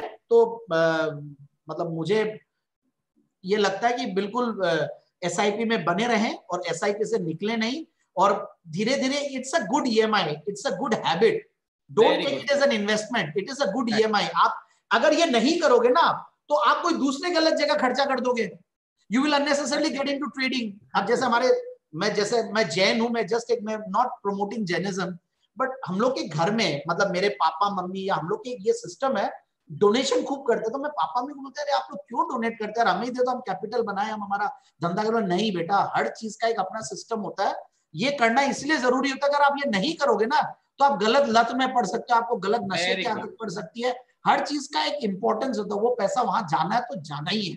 एसआईपी को प्लीज मत रोकिएगा, भले पैसा बने नहीं बने, उससे आपके दूसरे पैसे नहीं खोगे, ये सर्टेनली गारंटीड है। बहुत अच्छे, बहुत अच्छे। कुछ क्विक क्वेश्चंस हैं और भी short questions. How one should approach market now? क्या ये मार्केट की ग्रोथ खत्म हो गई है और अब ये ट्रैप हो गया है, या आने वाले टाइम पे, वैसे आपने इसका आंसर दिया है ऑलरेडी कि अगले दस पंद्रह साल आने वाले टाइम? ये ये क्वेश्चन तो देखिए इसका आंसर बहुत इजीली तो नहीं दिया जा सकता, but one thing is very important, market चल गया है, रिस्क रिवॉर्ड सर्टेनली डिफरेंट है। जो सात हजार पांच सौ पे नौ हजार पे दस हजार पे रिस्क रिवॉर्ड जो अभी नहीं है, बट फिर भी बैंक निफ्टी अभी भी अंडर परफॉर्म जैसे किया हुआ था। और मैंने देखिए आज भी अगर टेक्नो फंडा पिक्स लाया हूँ तो मैं H D F C A M C लाया हूँ। सो आपको जो स्टॉक्स बहुत चल चुके हैं वहां पे नहीं बैठना है। रिस्क रिवॉर्ड रेशियो ये हरदम देखना है आपको। ये भले कितना ही मैं ये स्टॉक मैथमेटिकली लाया हूं, अगर मैं खरीदने जाऊंगा तो मैं रिस्क रिवॉर्ड रेशियो को जरूर से देखूंगा। Research is just twenty percent of the whole thing. Again law of Pareto इसमें भी काम आता है, eighty twenty. Eighty percent is fund management and risk management, जिसके बारे में टीवी पे हो या वेबिनार पे हो बहुत कम बात होती है। ट्वेंटी परसेंट वाली चीज के ऊपर मैंने हंड्रेड परसेंट पूरा वेबिनार दे दिया, but I have not talked about fund management and risk management, जो कि सबसे ज्यादा इंपॉर्टेंट, और वो आपको अपना खुद को सीखना पड़ता है। वो विवेक होता है, अपना नॉलेज होता है, और वो प्लानिंग और ये सब आएगी, वो ओवर द पीरियड आएगी। बहुत अच्छे सर, बहुत बढ़िया। ओके सर, क्विक क्वेश्चन में एक और, गोल्ड का ट्रेंड क्या लगता है? क्वेश्चन है, दो तीन बार आ चुका है और मेरे ख्याल से ये देखो, मैं मुझे ऐसा लगता है कि गोल्ड में जो एक वो ड्रीम रैली थी और जो चलता गया था वो तो हो गया। अब कहीं ना कहीं ये इसी लेवल पे अब ये रेजिस्टेंसेस और सपोर्ट्स के बीच में ट्रेडिंग चलती रहेगी। So buy near the support levels and sell near the resistance levels. और जो गोल्ड और सिल्वर का रेशियो था वो इतना डिस्टॉर्टेड हो गया था, इतना गोल्ड के फेवर में चला गया, जो पहले सौ साल पहले गया था। हंड्रेड टाइम से ऊपर गोल्ड सिल्वर का रेशियो होना मतलब जब बहुत माहौल खराब होता तब होता, तो मैं इस चीज को बहुत देखता हूँ। नाउ ये धीरे धीरे सिल्वर चला था और सिल्वर एक अपने उस रेशियो के आसपास आ, मतलब धीरे धीरे अब जाएगा। सो जैसे डेवलपमेंट आता है, कॉपर चलेंगे, बेस मेटल्स चलेंगे, और सिल्वर और कॉपर का भी कोरिलेशन होता है, गोल्ड और सिल्वर का कोरिलेशन होता है, आयरन एंड गोल्ड का भी होता है, हर मेटल्स का अपना अपना कोरिलेशन होता है जो चलता है। तो ये देखना पड़ेगा। So I am not very not extremely bullish on gold. Right right sir. Okay friends, साथ में अभी आपको फीडबैक लिंक भी दिया है, kindly give your small feedback over there so देख हमको पता चले कि आने वाले टाइम पे हमें अपने प्रोग्राम के अंदर में और क्या नई चीजें ऐड करनी चाहिए. So kindly spare one minute and kindly give your feedback. Govind ji, can I interrupt, sorry to say, इसमें बहुत सारे कुछ ये भी आए हुए हैं, क्वेरीज आई हुई है, तो आपने सब देख लिया क्या? या फिर एक्चुअली फाइव थर्टी है और मैं सारे क्वेश्चन अच्छा, आपको पाँच तीस पे कोई अलग मूवी या अलग कोई शो पे जाना है क्या? कहीं ऐसा तो नहीं है? नहीं नहीं नहीं, ऐसा नहीं है. आपके पास अगर टाइम है, मेरे पास पूरी टाइम है, दस पंद्रह मिनट. मुझे ऐसा लगता है कि ये थैंक यू. हाँ, मुझे बहुत मजा आ रहा है पढ़ के. मुझे सबसे बड़ा मजा क्या आ रहा है, देखिए कई लोग फैंटास्टिक संदीप भैया अच्छी बातें लिख रहे हैं, फिर आपने लिखा होगा तो कि सिंगिंग एंड तबला आप जी बिजनेस पे अच्छा बजाते हो, this is your passion, thanks a lot. आपने बहुत बढ़िया आपने लिखा. फिर ninety to hundred instead of this ज्ञान and hot air, go to the point straight. अच्छा, किसी ने ये भी बोला कि यार ये बिना बात का बहुत गैस मार रहे हो, बिना बात की वो कर रहे हो, तो ये भी एक फीडबैक में लूंगा. So is this basics for why to trade, then we can leave it. Okay, so ये किसी को ये खराब लगा, शायद कोई चला भी गया. सो so, ये पढ़ना जरूरी होता है सो दैट हम आगे के लिए ये करेंगे. कोई yes, सर, वैसे वैसे ऑलमोस्ट जितने क्वेश्चंस हैं ना उसमें से काफी क्वेश्चंस मैंने लिख ही रखे हैं, मैं आपको एक एक करके पूछ ही रहा हूँ. जैसे okay, गोल्ड सिल्वर okay. का क्वेश्चन पूछा. इसके आगे एक क्वेश्चन था कि डाउ जोन्स या नास्डेक के अंदर में भी हम लोग क्या इन्वेस्ट कर सकते हैं क्या? oh, yes. अगर कर सकते हैं तो हम लोग क्या रिटर्न उसमें से जनरेट कर सकते हैं? आपने जब बोला ना कई बच्चों के लिए, मुझे याद है मैंने यहाँ पे जयपुर की बहुत पॉपुलर बड़ी स्कूल है एंड okay. वो लोग को वॉल्टन बिजनेस स्कूल का एक कंपटीशन होता है, स्टॉक मार्केट कंपटीशन, तो उसमें वो लोग पार्टिसिपेट किए थे and I was mentoring them. And उसमें वो लोग ने यूएस की मैंने बीस पच्चीस कंपनीज की रिसर्च करवाई थी और उसमें फाइजर निकला था as the pick of the portfolio and portfolio बनाया था एंड डे वन ऑल्सो वो लोग इंडिया लेवल पे टॉप सिक्स में आए थे. लगा दो आई डिड इन्वेस्ट बट मैंने रेकमेंड बहुत किया, मैंने टीवी पे भी किया, मैंने क्लाइंट्स को भी बोला जो यूएस फंड्स है आईसीआईसीआई प्रू का भी ये करना चाहिए और अब हम लोग भी टाई अप कर रहे हैं as a broker and lots of brokers have started tying up to invest, क्योंकि एलआरएस लिबरलाइज रेमिटेंस स्कीम होता है उसके तहत आप बाहर कर सकते हैं, करना चाहिए क्योंकि वहां एक रिस्क बहुत कम है वो है कॉर्पोरेट गवर्नेंस की. इंडिया में मैं अभी भी बोल रहा हूँ बहुत बड़ी रिस्क है और वहां पी मल्टीपल्स बहुत सस्ते हैं. यहाँ पे जो कॉर्पोरेट गवर्नेंस का प्रीमियम है एचडीएफसी ऑफ द वर्ल्ड और जो बड़ी Infosys of the world, Infosys फिर भी सस्ता है, तो एचयूएल, नेस्ले. अब एचयूएल की मैं बात करूं, मैंने मेरे एक ब्रदर इन लॉ है जो कि बहुत बड़े ज्ञाता है financial, he is a professor in US और मतलब कैलिफोर्निया में पढ़ाए हुए हैं, फिर एनयूएस सिंगापुर में पढ़ाया हुआ है. जब मैंने उनको बोला कि नब्बे के पी मल्टीपल पे एचयूएल चल रहा है, he could not believe his ears. This cannot happen. बोला नब्बे के पी मल्टीपल पे एचयूएल कैसे चल सकता है जब यूनिलीवर डी चलता है. तो कहने का मतलब कि वहां पे यही आपको बिजनेस बहुत सस्ते मिलते हैं. सो यू नेवर नो कि वहां पे इन्वेस्टेड, तो बेसिकली आपको थोड़ा थोड़ा वहां पे इन्वेस्ट करना चाहिए. It's a good idea. कि नैस्डैक देखिए बहुत जबरदस्त आउट परफॉर्म किया है एंड इंडिया, वहां यूएस में इलेक्शंस है, इंडिया में वैल्यूएशंस महंगे लग रहे हैं, so I think it's a good idea to invest. Great. अच्छा, सुरेश जी का एक क्वेश्चन है कि बहत्तर का रूल मैथमेटिक्स में आपने बोला है कि पैसा डबल होता है, तो वो समझना चाहते हैं. तो अच्छा, रूल ऑफ बहत्तर इज लाइक अठारह परसेंट अगर रिटर्न आ रहा है तो चार साल में डबल होता है, बारह परसेंट में अगर रिटर्न है तो छह साल में होता है, आठ परसेंट का रिटर्न है तो नौ साल में डबल होगा और अगर चौबीस परसेंट है तो तीन साल में हो जाएगा और हमें सबको चाहिए छत्तीस परसेंट का रिटर्न तो दो साल में पैसा डबल हो जाएगा. बाकी छब्बीस परसेंट अगर दस साल तक कैगर मेंटेन कर लेते हो आप तो आपका पैसा दस गुना हो जाता है. ये बहुत अच्छे सर, ग्रेट. एक है सीजी पावर के ऊपर में सर आपका क्या व्यू है? मतलब ही नहीं है, मतलब this question does not qualify for this webinar, sorry. मतलब ये ये सब कंपनियों के बारे में डिस्कस करना जहां डेट्स, जहां कंपनी में इतने लफड़े, ये वो ठीक है चल भी जाए, मुझे नहीं पता अभी कुछ चल रहा है उनका कॉर्पोरेट एक्शन, कोई टेक ओवर करेगा, ये करेगा, ठीक है बाकी. अच्छा, एक क्वेश्चन सर, हाँ, सुचित का एक क्वेश्चन है, important question, what is your view on pre IPO investment? क्योंकि अभी जो है ना सबसे हॉट पोटैटो. बिल्कुल है, बिल्कुल है, बहुत अच्छा क्वेश्चन है. It is one of the best questions in fact of last few webinars. तो ये ये क्वेश्चन का मैं आंसर बता देता हूँ. इसमें क्या होता है, कई ये बैंक्स लोगों ने आ, कुछ फंड्स निकाल रखे हैं, so you can explore them. मतलब I can not name the banks but ऐसे हैं प्री आईपीओ में वो लोग इन्वेस्ट करवाते हैं, पैसा बनवा के देते हैं और ये कहीं ना कहीं मुझे अजीब सा भी लगता है. ये शॉर्ट शॉर्ट एकदम वो लोग सस्ते में देते, वही कंपनियां सस्ते में दे रही है, तीन महीने छह महीने बाद वही महंगे में बेचेंगी, तो थोड़ा सा एक अजीब सा भी लगता है। मे बी कि कहीं ना कहीं रेगुलेटर का इंटरफेरेंस भी होगा, कोई ना कोई चीज आएगी, बट नाउ जब तक ये अपॉर्चुनिटी इसको एनकैश करना चाहिए। मुझे लगता है कि प्री आईपीओ में इन्वेस्टमेंट करना चाहिए, बट ग्रे मार्केट्स भी काफी एक्टिव है, बट देन रिस्क है। देखिए, illiquidity is a risk, then transparency is a risk, so you understand आपका कितना अनवांटेड मनी है, कितना पैसा आपके पास है। आपका अगर पांच करोड़ का पोर्टफोलियो तो बीस पच्चीस लाख रुपए लगा सकते। Okay great, so risk allocation करके ही जैसे आपने बताया था उस तरीके से इसको करना चाहिए, मेकिंग सेंस। ग्रेट। और सर एक क्वेश्चन पूछा गया है महिंद्रा ईपीसी के लिए, व्हाट इज योर व्यू? अच्छा, ये वो लगता है कि कल मैंने जैन साहब के जेम्स में दिया था महिंद्रा ईपीसी, तो ये शायद वहां से ही। Mahindra EPC is a fantastic company, मैंने कल रेकमेंड किया और छह सात आठ परसेंट चला भी था, दस बारह परसेंट तक भी गया था, and I really love the stock. क्योंकि एक तो सबसे इंपॉर्टेंट क्या है, महिंद्रा ग्रुप की कंपनी साढ़े चार सौ पांच सौ करोड़ की कंपनी, नेशनल प्रेजेंस वाली कंपनी, अच्छा डिस्ट्रीब्यूटेड नेटवर्क है। अब इन्होंने एक एग्री इनपुट्स का स्टोर खोलना शुरू किया है, जो कि बलधाना बोल के महाराष्ट्र में डिस्ट्रिक्ट है, वहां पे स्टार्ट किया है। तो आप सोचिए कि एक ही स्टोर में फार्मर को सारी चीजें मिलने लग जाए, बीज भी मिले आपको, खाद भी मिले आपको, इम्प्लीमेंट्स भी मिले एग्रीकल्चरल, वो ट्रैक्टर भी मिलने लग जाए, यू नेवर नो। सो ये लोग बहुत बड़ा एक, इनका वो ई चौपाल टाइप का एक वो विजन है, एंड फंडामेंटल्स बहुत अच्छे चेंज हुए कंपनी के, बहुत जबरदस्त पिछले तीन पांच साल में कंपनी ने परफॉर्म किया है। और ड्रिप इरिगेशन की कंपनियां नहीं है, जेन इरिगेशन खत्म होने के बाद उसका सारा बेनिफिट इनको मिल रहा है।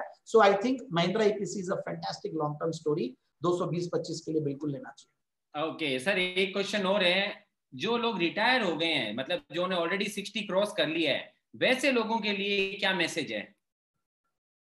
हम्म ये क्वेश्चन एक्चुअली ना ये बहुत रेलेवेंट और बहुत इंपॉर्टेंट क्वेश्चन आपने पूछा, क्योंकि ना ये मुझे डर भी बहुत लगता है।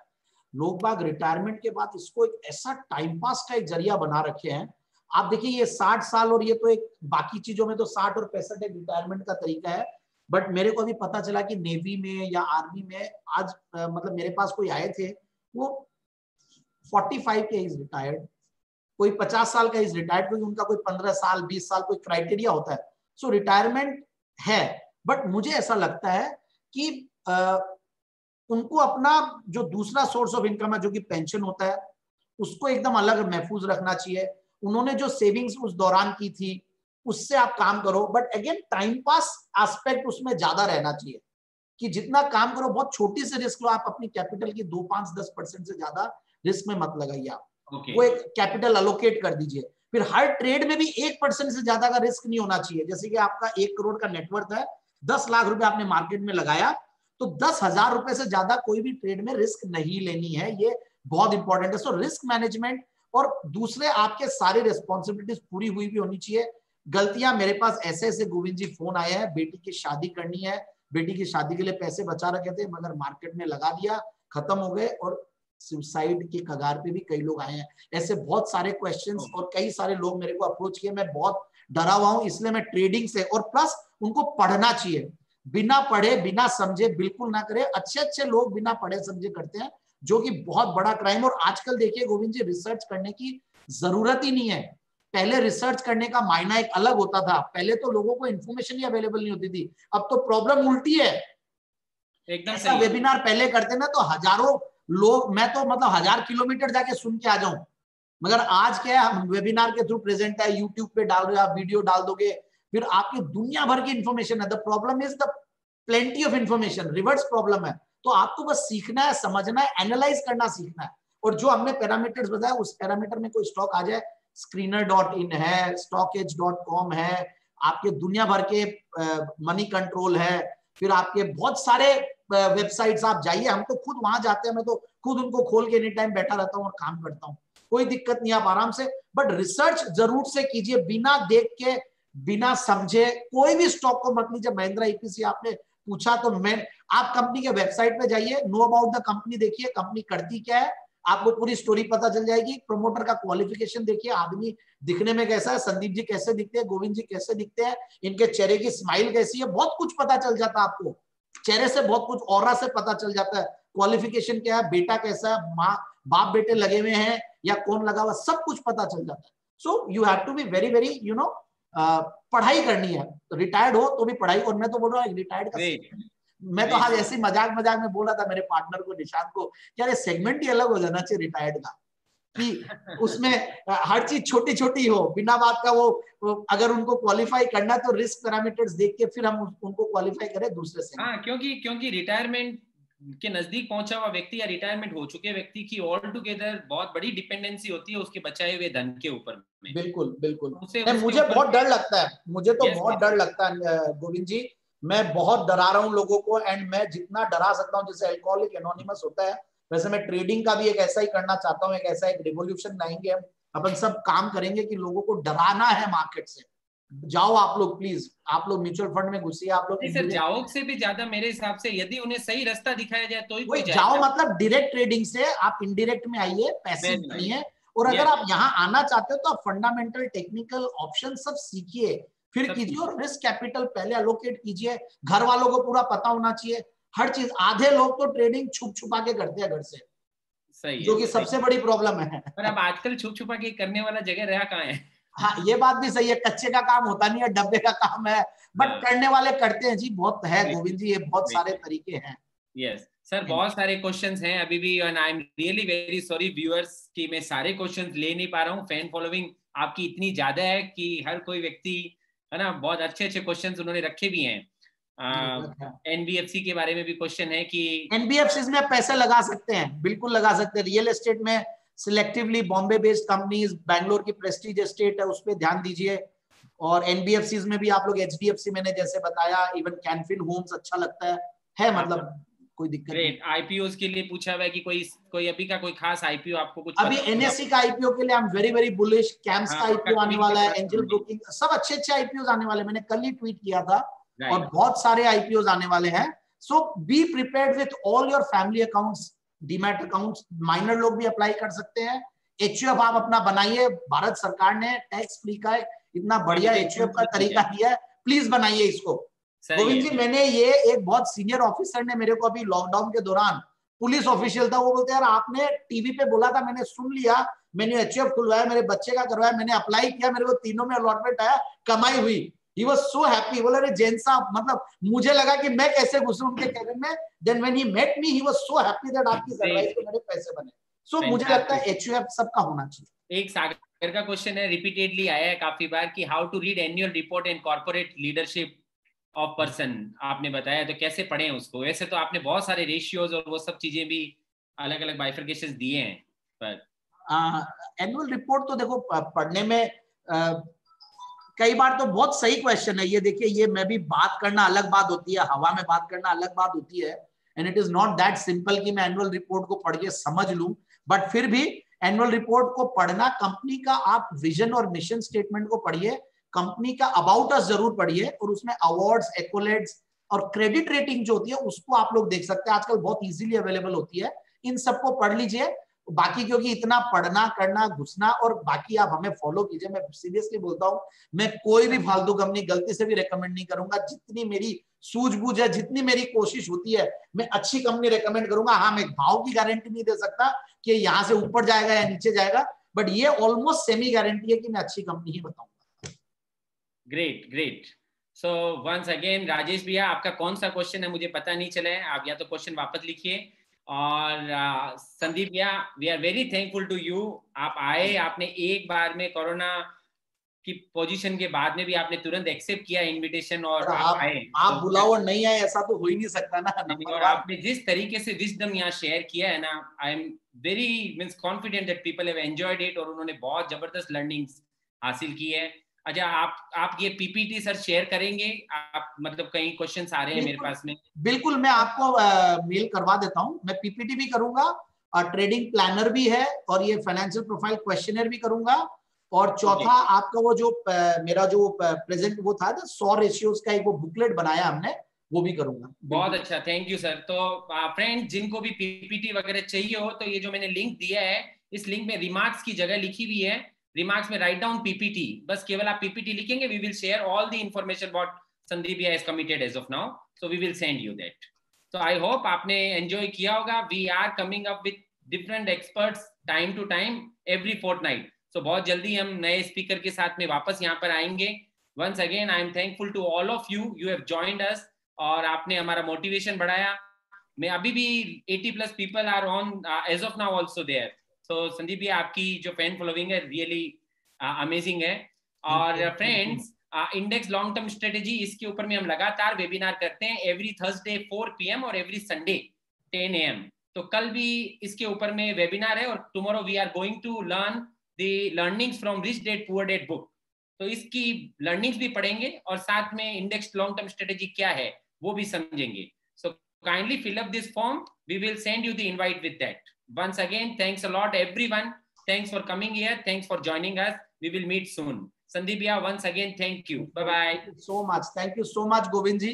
बहुत मजा आया. And I hope uh, I have added some value to the attendees. कुछ ना कुछ तो repeatedly काफी बार बोल चुके हैं. आजकल available रहता है सब कुछ.